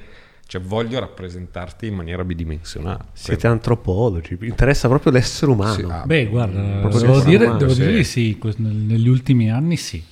Eh, e No. non è la prima volta che ce lo sentiamo dire, tra Sì, l'altro, che, sì. Eh, perché sì. effettivamente sì. Sì. eh, Ma è la bellezza nel trovare comunque in ogni essere umano un lato comunque figo, cioè no? ognuno ha delle caratteristiche e, e- e secondo me il fatto di non aver fatto moda proprio modelle, cose del genere, è, è per andare a cercare la caratteristica di ogni persona, togliendo... Ma vi rompono mai le balle quelli che hanno fatto la foto? Dico, no, dai, scegliere un'altra. Voglia, ma Sì, mm, sì, sempre, sempre. sempre. Sì. Ma anche perché, allora, innanzitutto, la nostra fotografia è car- sempre stata caratterizzata dal fatto di, di non voler intervenire. Prima abbiamo parlato di selfie, proprio nel, magari non so, sai, la pulizia della pelle piuttosto essere, cioè a noi piacciono le robe vere. Poi è ovvio che se lavori con le riviste, che magari c'è l'attrice. Anzi, poi gli devi, me- poi gli devi mettere, lui. poi gli devi mettere l'iPass che le rende tutte è belle croccanti. No, colpa mia no, era colpa di David Moretti. eh, Appunto, perché io, appunto. io tutto quella eh, eh, are Unsharp Mask devil. non gliela volevo dare. Esatto, Eh, chiedevo- cazzo, c'aveva Per cui comunque Dan già- Winters nella testa e doveva far arrivare tutto a fare Dan Winters. Per cui già eh, partiamo da, da- un desiderio nostro che è quello proprio del, non so come dire, del reale, cioè della- anzi scusami, del, eh, del nostro vero, perché eh, in realtà poi di reale tutta la nostra fotografia è sempre molto poco, perlomeno fino a qualche tempo fa. Cioè, il fatto di aver iniziato con la pennellata, questi effetti, ste robe, le atmosfere surreali, poi quando è arrivata la post-produzione che ci abbiamo dato dentro in un modo assurdo proprio per creare ulteriormente mondi eh, nostri, o, o- o come aveva detto lui prima, cioè dei nostri film. eh, in realtà di, di reale c'è molto poco, però del, del- nostro reale, però veri, cioè non so come dire, è, Sì, è sì, un no, po' un no, controsenso. lo dico però- ogni puntata, lo dico ogni Ecco. puntata, quindi mi scuso con gli ascoltatori. questo, questo è un programma di, di vecchi, alla fine i vecchi ripetono sempre le stesse cose. C'è- Ehi, c'è Werner Herzog. C'è questo regista che ammiro tanto, che si chiama Werner Herzog, che lui dice... Ma no, ma un artista non mai nella vita deve ritrarre la, la verità. Non è mai una mezza verità, è una verità in mezzo quella dell'artista. Cioè è, è una verità su- a livello sublima- sublime, cioè più, più in alto della verità.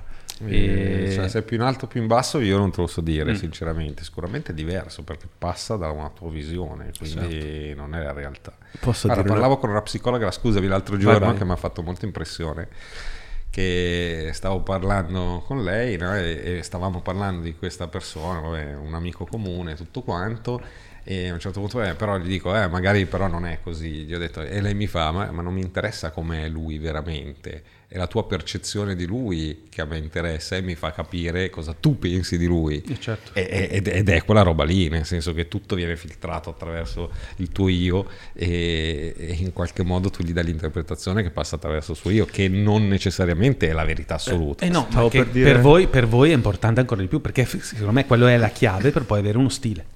no? cioè se non intercetti la tua Certo, visione, certo.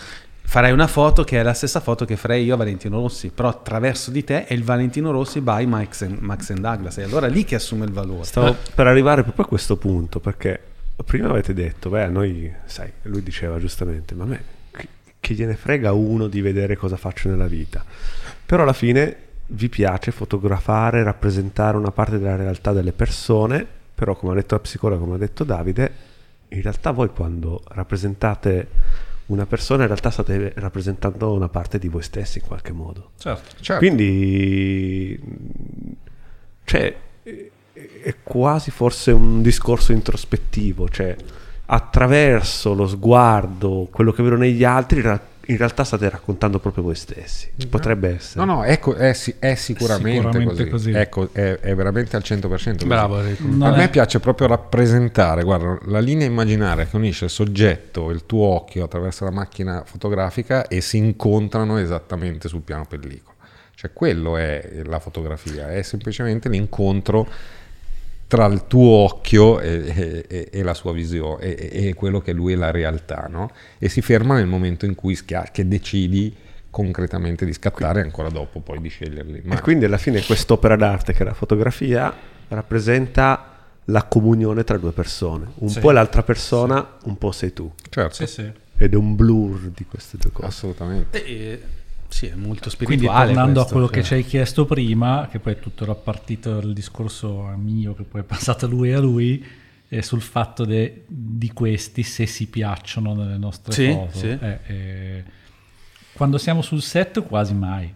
Poi sai quante Ah, perché volte voi gliele fate capita- vedere sì. subito. Capita, sì. Eh, sai quante volte è capitato che magari poi vai a vedere e le, le ritrovi come fotoprofilo Ah, certo, dopo un sui, po'. sui social Sì, dopo un po'. devono maturare un pochino. Devono, sì, devono maturare E non sicuro. si piacciono per forza perché loro vedono nella foto c'è qualcosa innanzitutto di vostro e poi c'è un modo di vedere che loro non, non si vedono così, Eh sì. non sono abituati. Eh sì. Questa è la gran realtà, perché chi si fa fotografare normalmente, cioè anzi chi si vede allo specchio tende, secondo la nostra teoria, no, a guardare solo le cose che gli piacciono ed escludere invece tutte quelle che non gli piacciono. E nel momento in cui invece tu hai una stampa davanti, Zoccane, vedi che tutte le, le- le cose che avevi escluso in realtà sono lì dentro. no?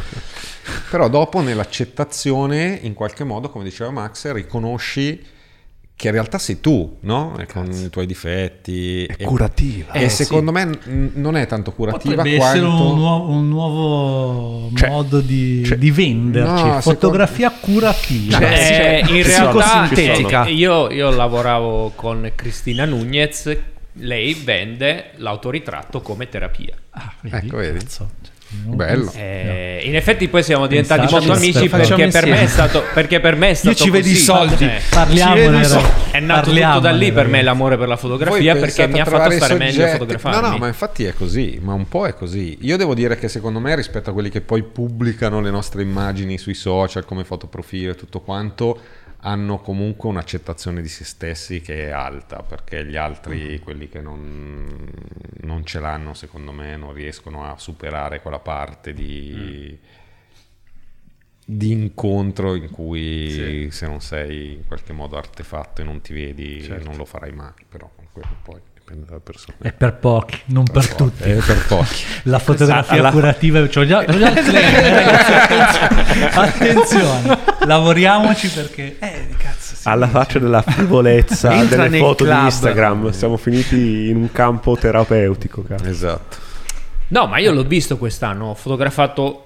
eh, giusto. sì, ho fotografato ragazze che già si fotografano, se hanno un sacco di follower, ma ho fotografato privatamente, non ho pubblicato poi nulla, ragazze anche nude, fotografate, che non si sarebbero mai sognate di farsi fotografare. E poi dopo, cioè loro mi, mi ringraziano adesso. sì sì Perché gli ho aperto un mondo, cioè le ho fatto capire che imperfezioni contano fino a un certo punto. Cioè, poi devi imparare, devi- de- tantissimo. esatto, devi imparare a conviverci Ma e ad amarti infatti lo il stesso. problema tuo da formatore finanziario sta tutto in qua.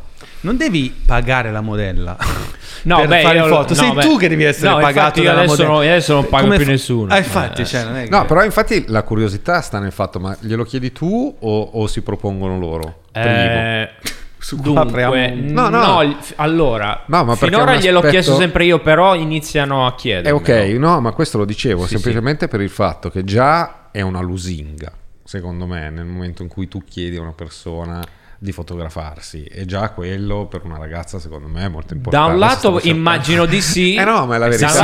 lato quello che hai detto sì. adesso è sessista, no? Vale anche per gli No, uomini. non è, è uguale, nel Sì, senso sì, sì, che no, è certo. un po' il richiamare il proprio ego, no? E poi nel momento in cui gli fai vedere anche delle belle foto, cioè gli hai dato un cazzo, una botta di autostima Certo. della Madonna. Quindi, Perché non eh, fotografi uomini? Perché non mi interessa. Eh, qui, no, qui il discorso è lungo e vi posso dare una risposta. È lungo, ma ci vogliono, ci vogliono 15 minuti per dare questa risposta. Eh, comprimi in due. È una stories Instagram, hai quattro stories, un minuto e secondo, me, secondo me, le- il- il- a me piace fotografare perché si crea una connessione tra il lizard brain e la corteccia prefrontale. Di chi? La mia. Tua. Ok, tutto Il lizard brain è quello che vede un qualcosa e dice se me la devo mangiare, se me la devo trombare o se devo scappare perché mi mangia. Ed è quindi quello degli istinti bassi. È quello che ti fa dire se tu vuoi stare nella pres- in presenza di un qualcuno, di una donna. Certo.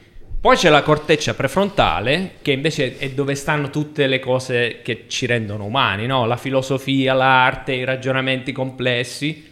Io metto d'accordo queste due parti, dico ok, qui c'è un qualcosa davanti a me che a me piace, mi piace guardarlo, se fossi un animale gli salterei addosso, ma non lo sono.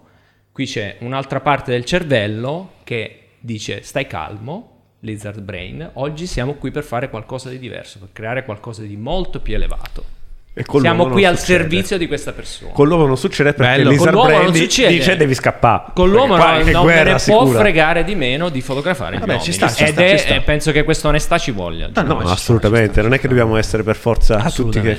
Tra l'altro, sì. eh, lui Oh, fa una cosa eh, che abbiamo visto, che sono le foto in 3D. Non so, Che dopo so Dopo ve le faccio vedere, dopo ve le faccio No, vedere. Con facciamo l'Oculus. anche adesso. cioè. Eh, Adesso? eh, no, ci vuole l'Oculus, No, no. ma poi non lo vedono L'Oculus ce l'ho, esatto, poi non lo vedono. L'Oculus Avete ce l'ho, mai sperimentato? Sono molto curioso. tecnica? Io Sì. no. Come Vabbè, funziona? No, sperimentato. No, scusami. sperim- Con una- Senza di me. Aia. Scusate.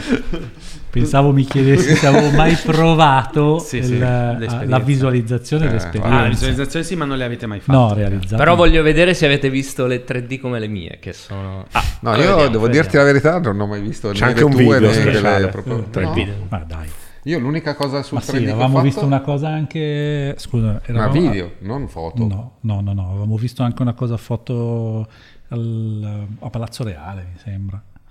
Ma- Ah, sì, hai ragione. Eh. Vabbè, mica era un'installazione della Madonna. Eh beh, ho capito. Vabbè, ma era un disegno, non era neanche una foto, era questo un mondo di questo qua. Era È tutto come, lo- è come veniva veicolata la terza dimensione. Perché io mi immagino, se io volessi Con fare una con mostra, una l'Oculus, foto con come... Ah, ok, l'Oculus, quindi c'erano l'Oculus. tanti Oculus. Sì. No, sì, Sì. in quel caso era solo un grande quadro per cui ti mettevi quello e guardavi il quadro. Ah, ok. Anzi, erano Ok. due forse, però sì. Ah, vabbè, quindi niente di che. Cioè, alla fine. No, vabbè, ma può essere No, nel senso che non è Hai che aveva... instillato no. curiosità. No, eh, pensavo che avessero fatto un qualcosa per cui tu puoi guardare questa immagine in 3D senza no. doverti mettere No, niente addosso. Ok, Però sono molto curioso. bene. Ma fotograficamente ci so- c'è una tecnica particolare per farle? Eh, devi scattare due foto. La foto dell'occhio sinistro e la foto dell'occhio destro.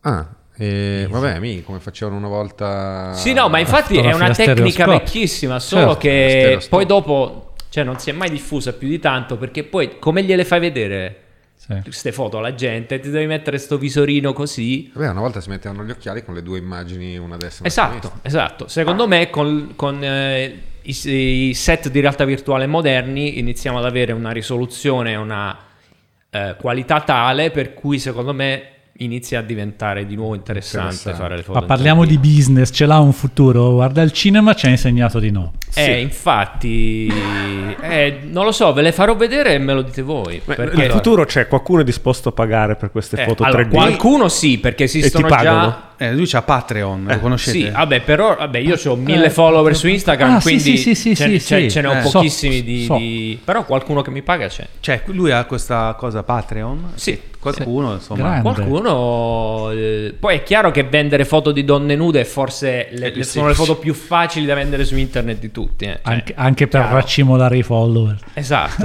Eh, e ciò nonostante si fa una fatica bestiale a raccimolare i follower perché ne ho 1200, cioè non è... e quindi non lo so, il, il- il futuro economico non lo so eh, fino a che punto, però eh, Ah, però è interessante. Oggettivamente un ritratto tridimensionale ambientato sì, secondo me il problema è figa. farlo di- cioè far diventare la fruizione immediata, perché è comunque ancora macchinoso.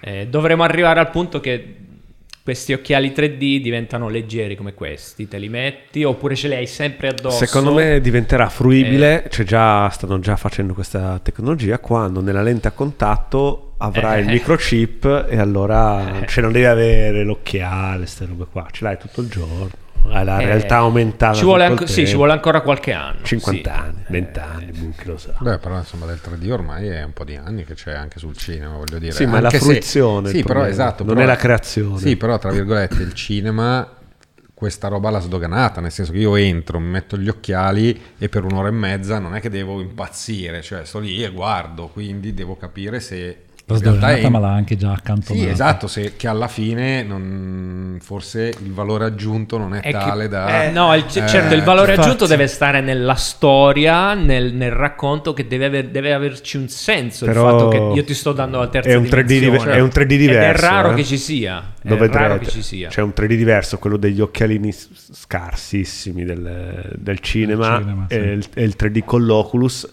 È molto più avvolgente. No, io devo dire la verità, c'erano dei nostri amici a uno studio qua a Milano che ci avevano portato su, su un'esperienza virtuale in piedi, per cui anche in movimento con l'Oculus ed era veramente impressionante perché stare cazzo quella casa che guardi giù e ti vengono le vertigini o c'è il coso al cinema non ti puttana. viene sta roba. no no certo però porca miseria Sì, sì, Cioè, no, no, Sì, no, fare- chiaro, lì però esuliamo dalla fotografia perché Sì, quello sì, è no, un ambiente certo. eh, Beh, eh, con di- sei beh, sì, libertà. però, eh, esa- esatto, però è l'idea di una fotografia fatta in un certo modo dove tu magari ti immagini il personaggio e se tu hai anche il movimento con l'Oculus e gli puoi anche semplicemente girare intorno, diventa interessante quella roba lì. Io nelle mie... Diventa una scultura. No, ma nelle mie, no, perché nel- nel- nella mia cosa mentale, che è una roba pazzesca, è l'idea di mettere, per esempio, un film in, in realtà 3D, no? E l'idea che tu ci puoi andare in mezzo, per cui vai a vedere di fianco uno che recita oppure stai, ti giri e guardi l'altro Forse i recita. videogiochi sono così, no? Sì, infatti, allora, eh, il fatto però qual è? Cioè, secondo me una persona quando va a vedere un film, tendenzialmente, passivo. Esatto, è un'esperienza passiva, c'è qualcuno che al posto mio ha curato la scelta Certo. delle inquadrature, eccetera, Certo. eccetera. Se tu me lo chiedi a me, allora voglio un videogioco. No, sì, ma guarda che se tu pensi a, a questa trasmissione pensando che ci fosse De Niro al passino, eccetera, eccetera, io ho la possibilità di girare intorno a, a- e fermarmi. Stai dicendo che guarda- sarebbe meglio di noi?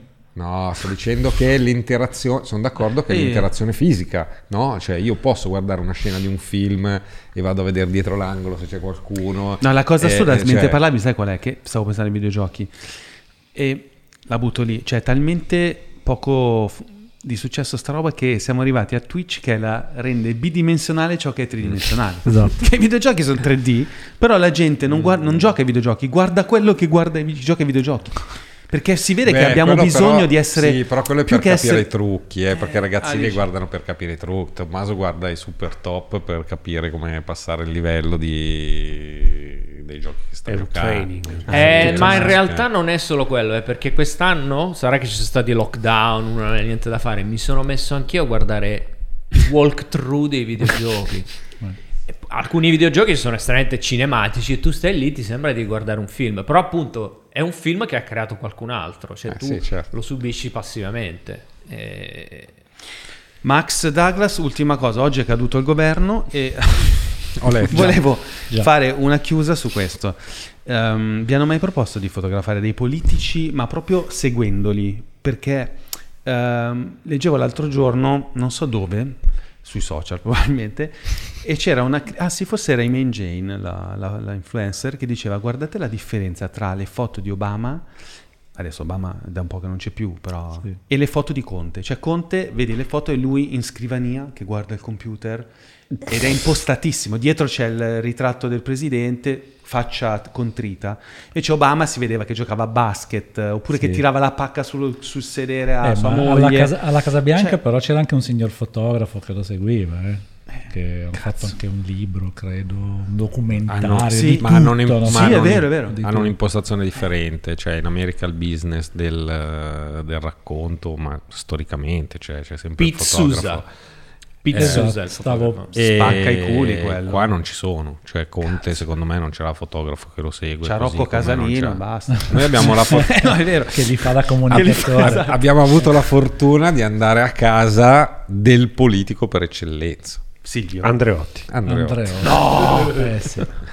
Di, Dica, ti vedo indietro. dai. di Giulio, di Giulione Andreotti ed è in stata effetti, un'esperienza abbastanza Berlusconi è l'antipolitico. il Sono politico state esperienze spot, ma tra l'altro poche. No, Cioè, non c'è A casa a Roma. a fotografato, Roma, quindi. Sì, sì. Sì, sì. Abbiamo Beh, lui stava abbastanza fermo. Cioè, eh beh, oh, che cazzo di... Beh, dipende quando l'ho fotografato. No, no, beh, però è Perché a trovare un'espressione nel voto di Andreotti, Aspe- ciao. no, proprio. è stato È più stato- un lavoro di forse Di- di, di costruzione dell'inquadratura. Beh, però io mi ricordo, cioè, a me della foto sinceramente non me ne frega un cazzo, cioè a me mi interessava che eravamo, cioè ti ricordi la governante che ci ha fatto sedere sul, sul suo divano, ti giravi e c'era tipo la sua foto con, foto con eh, con i presidenti d'America. E come l'avete poi quando l'avete rivisto nel film di Sorrentino, come l'avete visto? No, sì, ma devo dire, posso dire, adesso non si vede, però abbiamo fatto Non una foto visto. pazzesca di? Andreotti per culo, perché non era ah, Questo ti minimamente dà pensato. atto, sei un bravo cinefilo, se Eh, non vedi i non film di. Sorrentino, Non complimenti. Non verrà mai ospite. No, noi. vabbè.